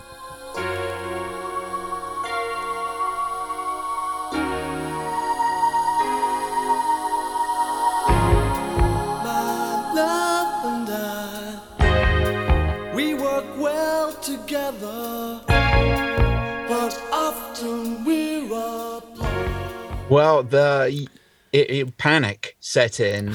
uh, in those days, uh, you'd had the luxury of recording an A side and a B side in five days, and uh, Prefab um, had the gift of having their new drummer was just like a great drummer, and uh, Neil Conti, yeah.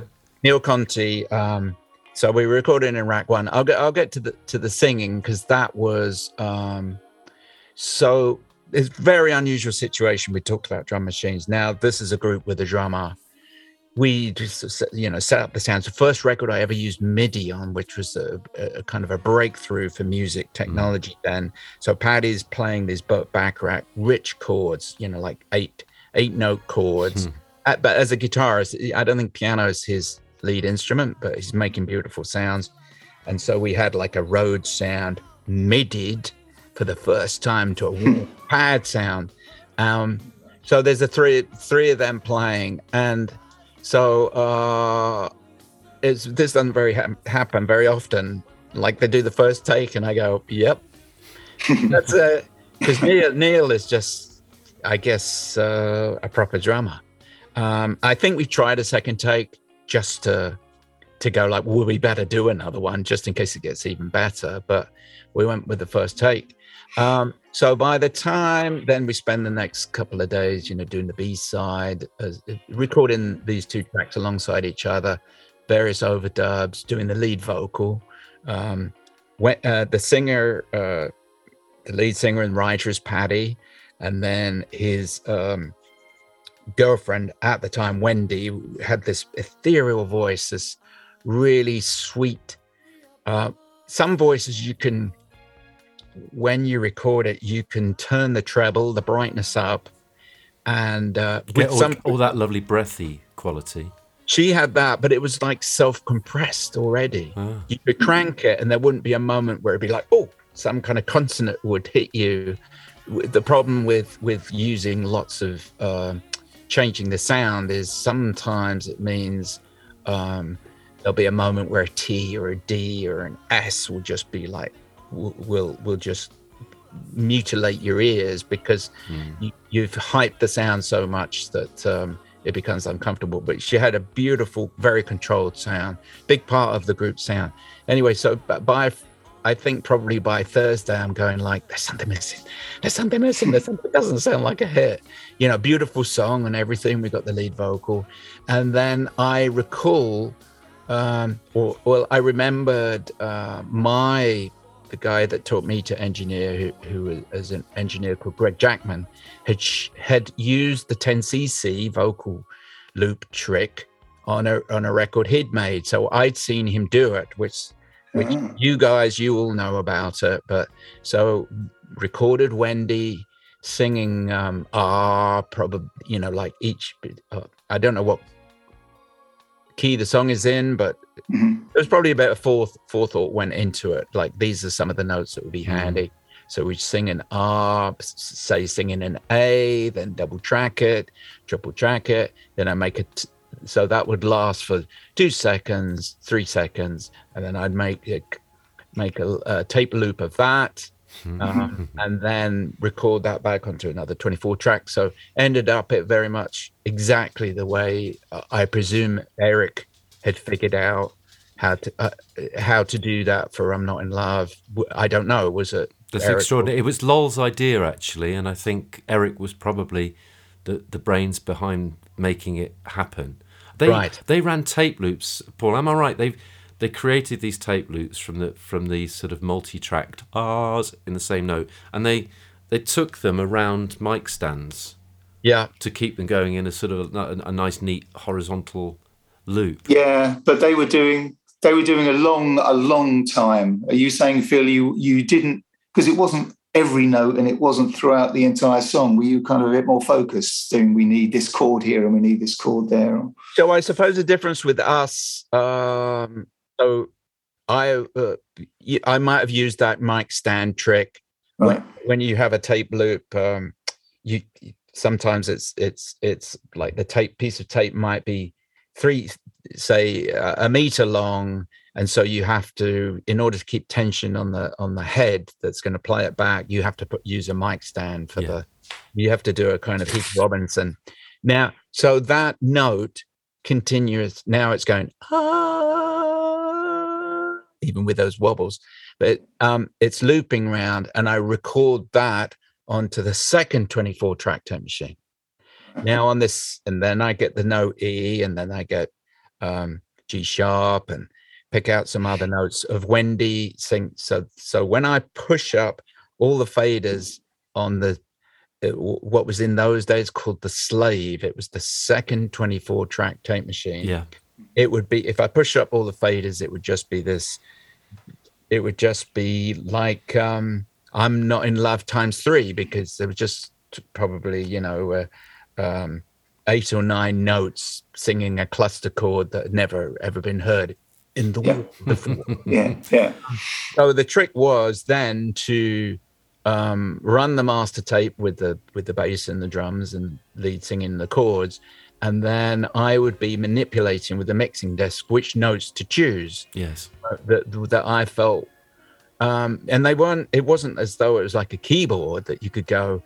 I know what chord to play here. It was just a question of pushing up faders and just feeling your way through it. Yeah. And there's one one nice moment where I hit the very speed and took it down, and it kind of goes oh. Oh yeah. Yeah. Um, but um, I think out of a panic. So thank you, uh, Lol. Thank you, Eric.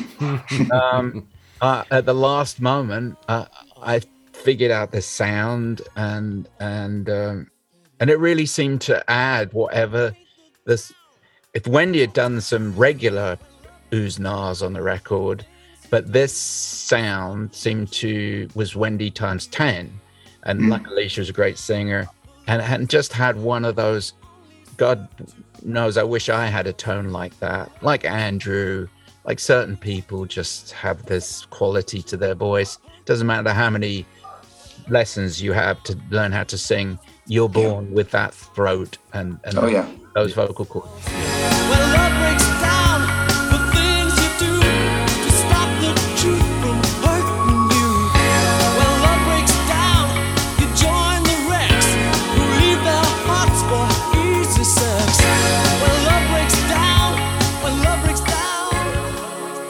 So, and then we mixed it on the Friday, and Muff Winwood, brother of Steve, ex of um, what was the band called? Spencer Um, Davis. thank you very much, Spencer Davis, great bass player. in Right, my, in okay. my estimation, like less is more. But um, he was head of uh, what was then CBS A&R. Very straightforward. Came in, listened to it on the, you know, first time. Uh, you know, it's a four-minute song. He finishes. He goes, "It is a. His. I can't do a Brummy accent. I'll try. That's a hit. That's a hit. play, it- play it on the big speakers." and, uh, and uh, you know, very refreshingly um, honest. I'm so glad we made a hit because uh, I I don't know what it, I wouldn't have. I imagine if he didn't like it, that would have been a horrible, difficult conversation because he would have been equally as blunt. Like, what the fuck have you done? no, I say that in uh, with affection because unfortunately that was the only merit record I made for them because I, I, I'd I'd made a faux pas in in the way I was then, as we discussed discussed with Wax. I, I I had a habit of rubbing people up the wrong way. You And, you uh, fell out. You fell out with Martin. Apparently, is that right? Yeah, and I feel sorry about that. And I'm sorry that Martin is always quoted as, you know, um, I was the bad guy.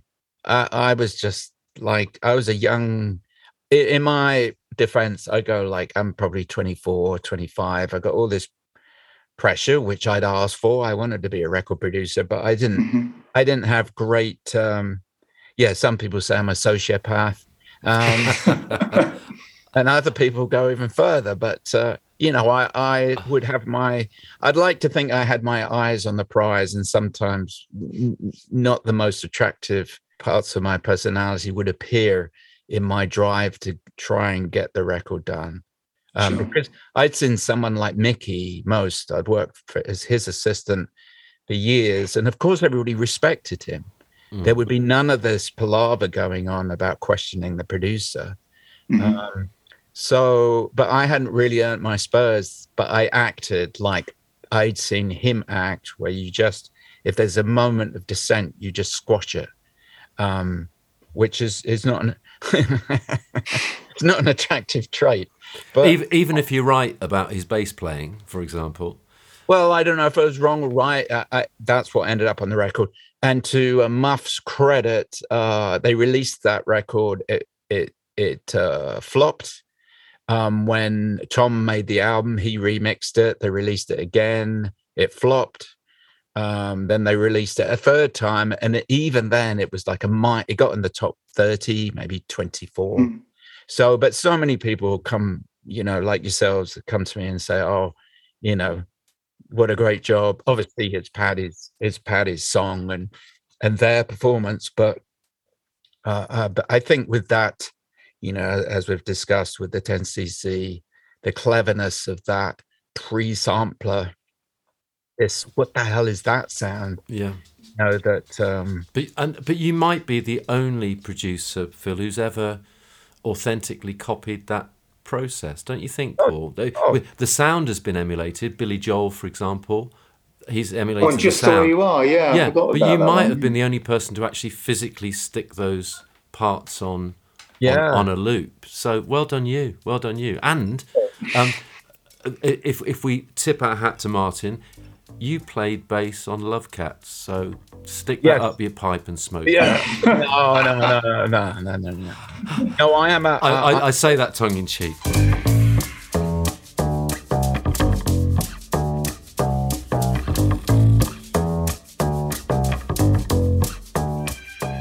Yes, of course. I, I whenever uh, I, as being a musician, um, or or a producer, or a mixer, you know, you do. I have found myself without employment, and often it's my bass playing that I that I fall back on. So I'm I'm really glad that I have that, and that um, I played on a couple of records as a bass player. Um, Sure. yeah, I, I love. Uh, yeah, I, lo- I love having that in the uh, in the locker to bring out every now and then. Fabulous. You've given us so much for our locker today, Phil, and thanks for spending so long chatting. It's been really, really fun. This. Back I, at you I hope, guys. I hope you've enjoyed it too. Yeah, of course I have. Yeah, it's it's both.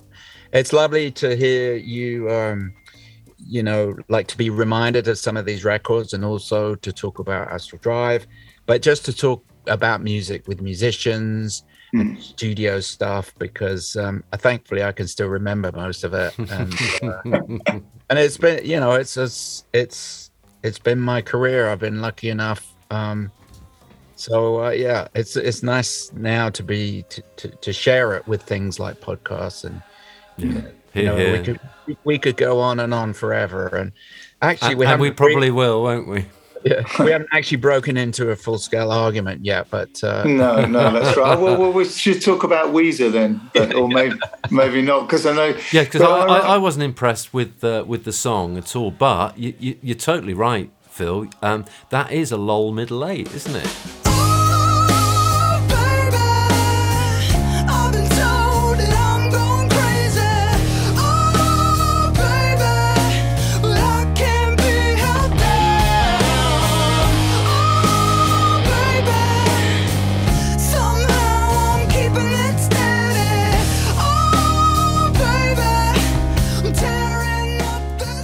Well, as, as with a song that's made of ten middle eights, that's. Um, Yeah, and I play, I played it to Gra- I said to, I, I sent that to Graham years ago when I first heard it. I was like, check out this bit, and that he had the same reaction as you guys. Was like, this is a piece of shit. I was like, no, no, no, this. I quite like Weezer as well. I understand that. It's just this bit here. Yeah. Ooh, baby. All that. You make I- me stand up. exactly. Yeah. What a, what a special sound. I've never worked with Lol. I've never met him, but um, that he always seemed to be the face of 10cc to me, and and I loved his voice. Yeah. Four great singers. His was the one that was uh, always caught my ear. Thank you very much. Uh, thanks, guys.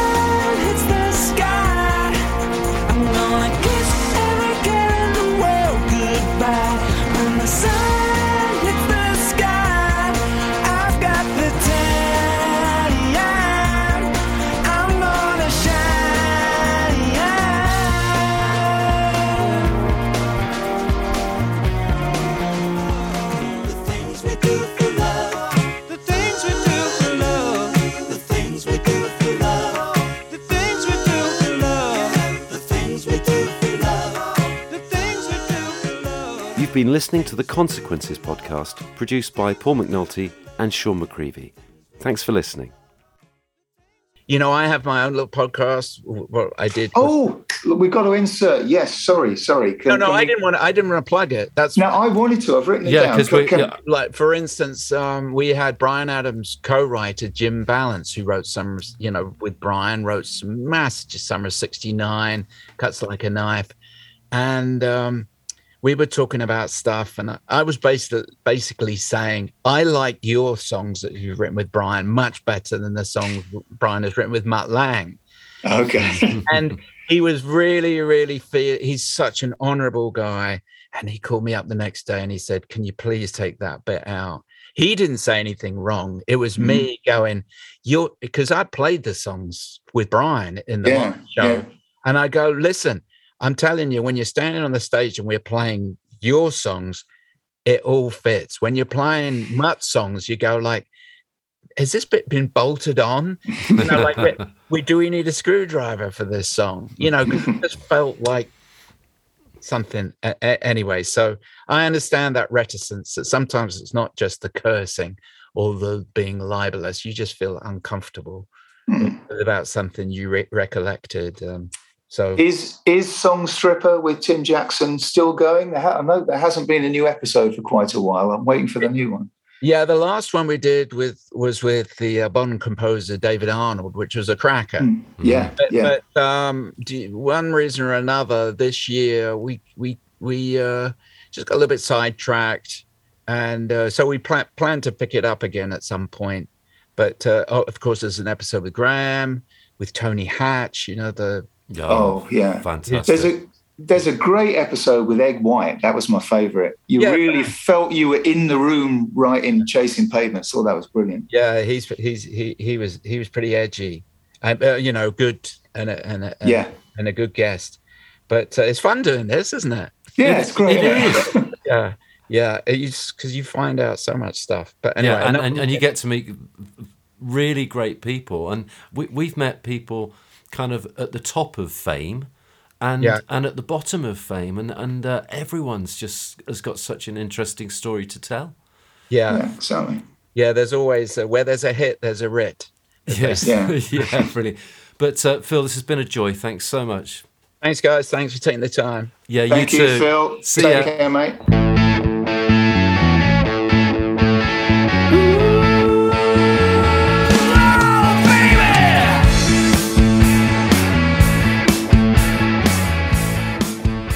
Now, now give me a little background uh, about the pair of you. Are, are you both musicians or? Uh, We are um, we're musicians who, you know, like many, don't earn a living through it.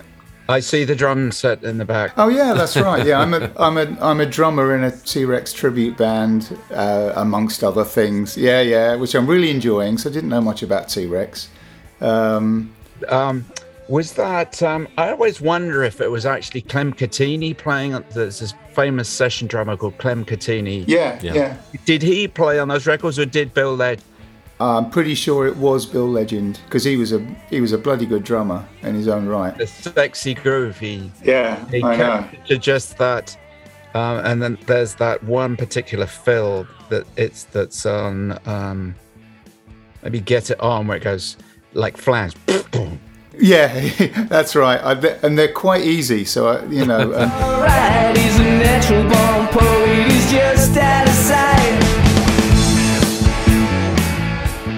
It, t- the T Rex is a great project for me because you know it's at the edge of my technique, but not beyond it. So it's just about the right thing for me to. You've got to swing if you play those simple beats. You've got to have a feel. You, you know, it's not. It's t- it's keep the tempo, but Yeah. it's a certain thing. Yeah. Yeah. You know, as I've discovered playing with great with great drummers is they'll just they just they'll pl- they'll just play kick snare kick snare kick snare and you go this fit feels amazing Yeah, I know. That's it. and when yeah. there's a fill it's like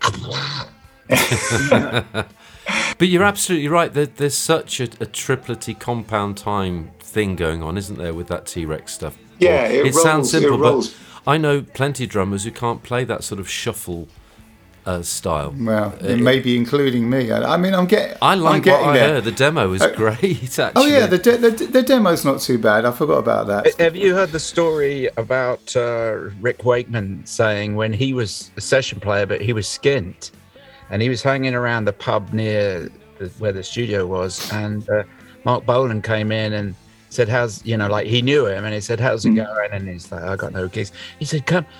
uh, Um, on I think it might be Get It On again. There's like a piano trip, you know, like a kind of Jerry Lee Lewis piano. Oh yeah, yeah. And he said he just got that session because Marc felt sorry for him. and say, "Come down the studio. We'll, you know, we'll pay you. Just do this twice on the record." and uh, it's so it's so lovely. Tony Visconti, of course, knew what he was still Yeah. knows Yeah. what he's doing. You know, not a bad bass player either. No, No. absolutely. Oh, fantastic. I'm right in the middle of his autobiography, actually, the Visconti, which I bought in a charity shop about a week ago. It's great, you know. It's um, is it? And what era is that from, Paul? Well, I think the book Bowie was still alive when the book came out. I haven't got to the end of it, but I suspect it's like just after 2000. It's called Bolan Bowie and the Boy from Brooklyn. You know, which, which obviously is Visconti. It's a really, really nice one. It's a good book. Oh, that sounds really I- I interesting, would- Paul. I'd love to. meet That's somebody I'd love to meet, uh, Visconti, because Right. all those great records that isn't not even including Thin Lizzy, you know, massive s- smash hits, and uh, he just happened to be in the room. What a coincidence! yeah, that's what a producer does, right? Telegram Sam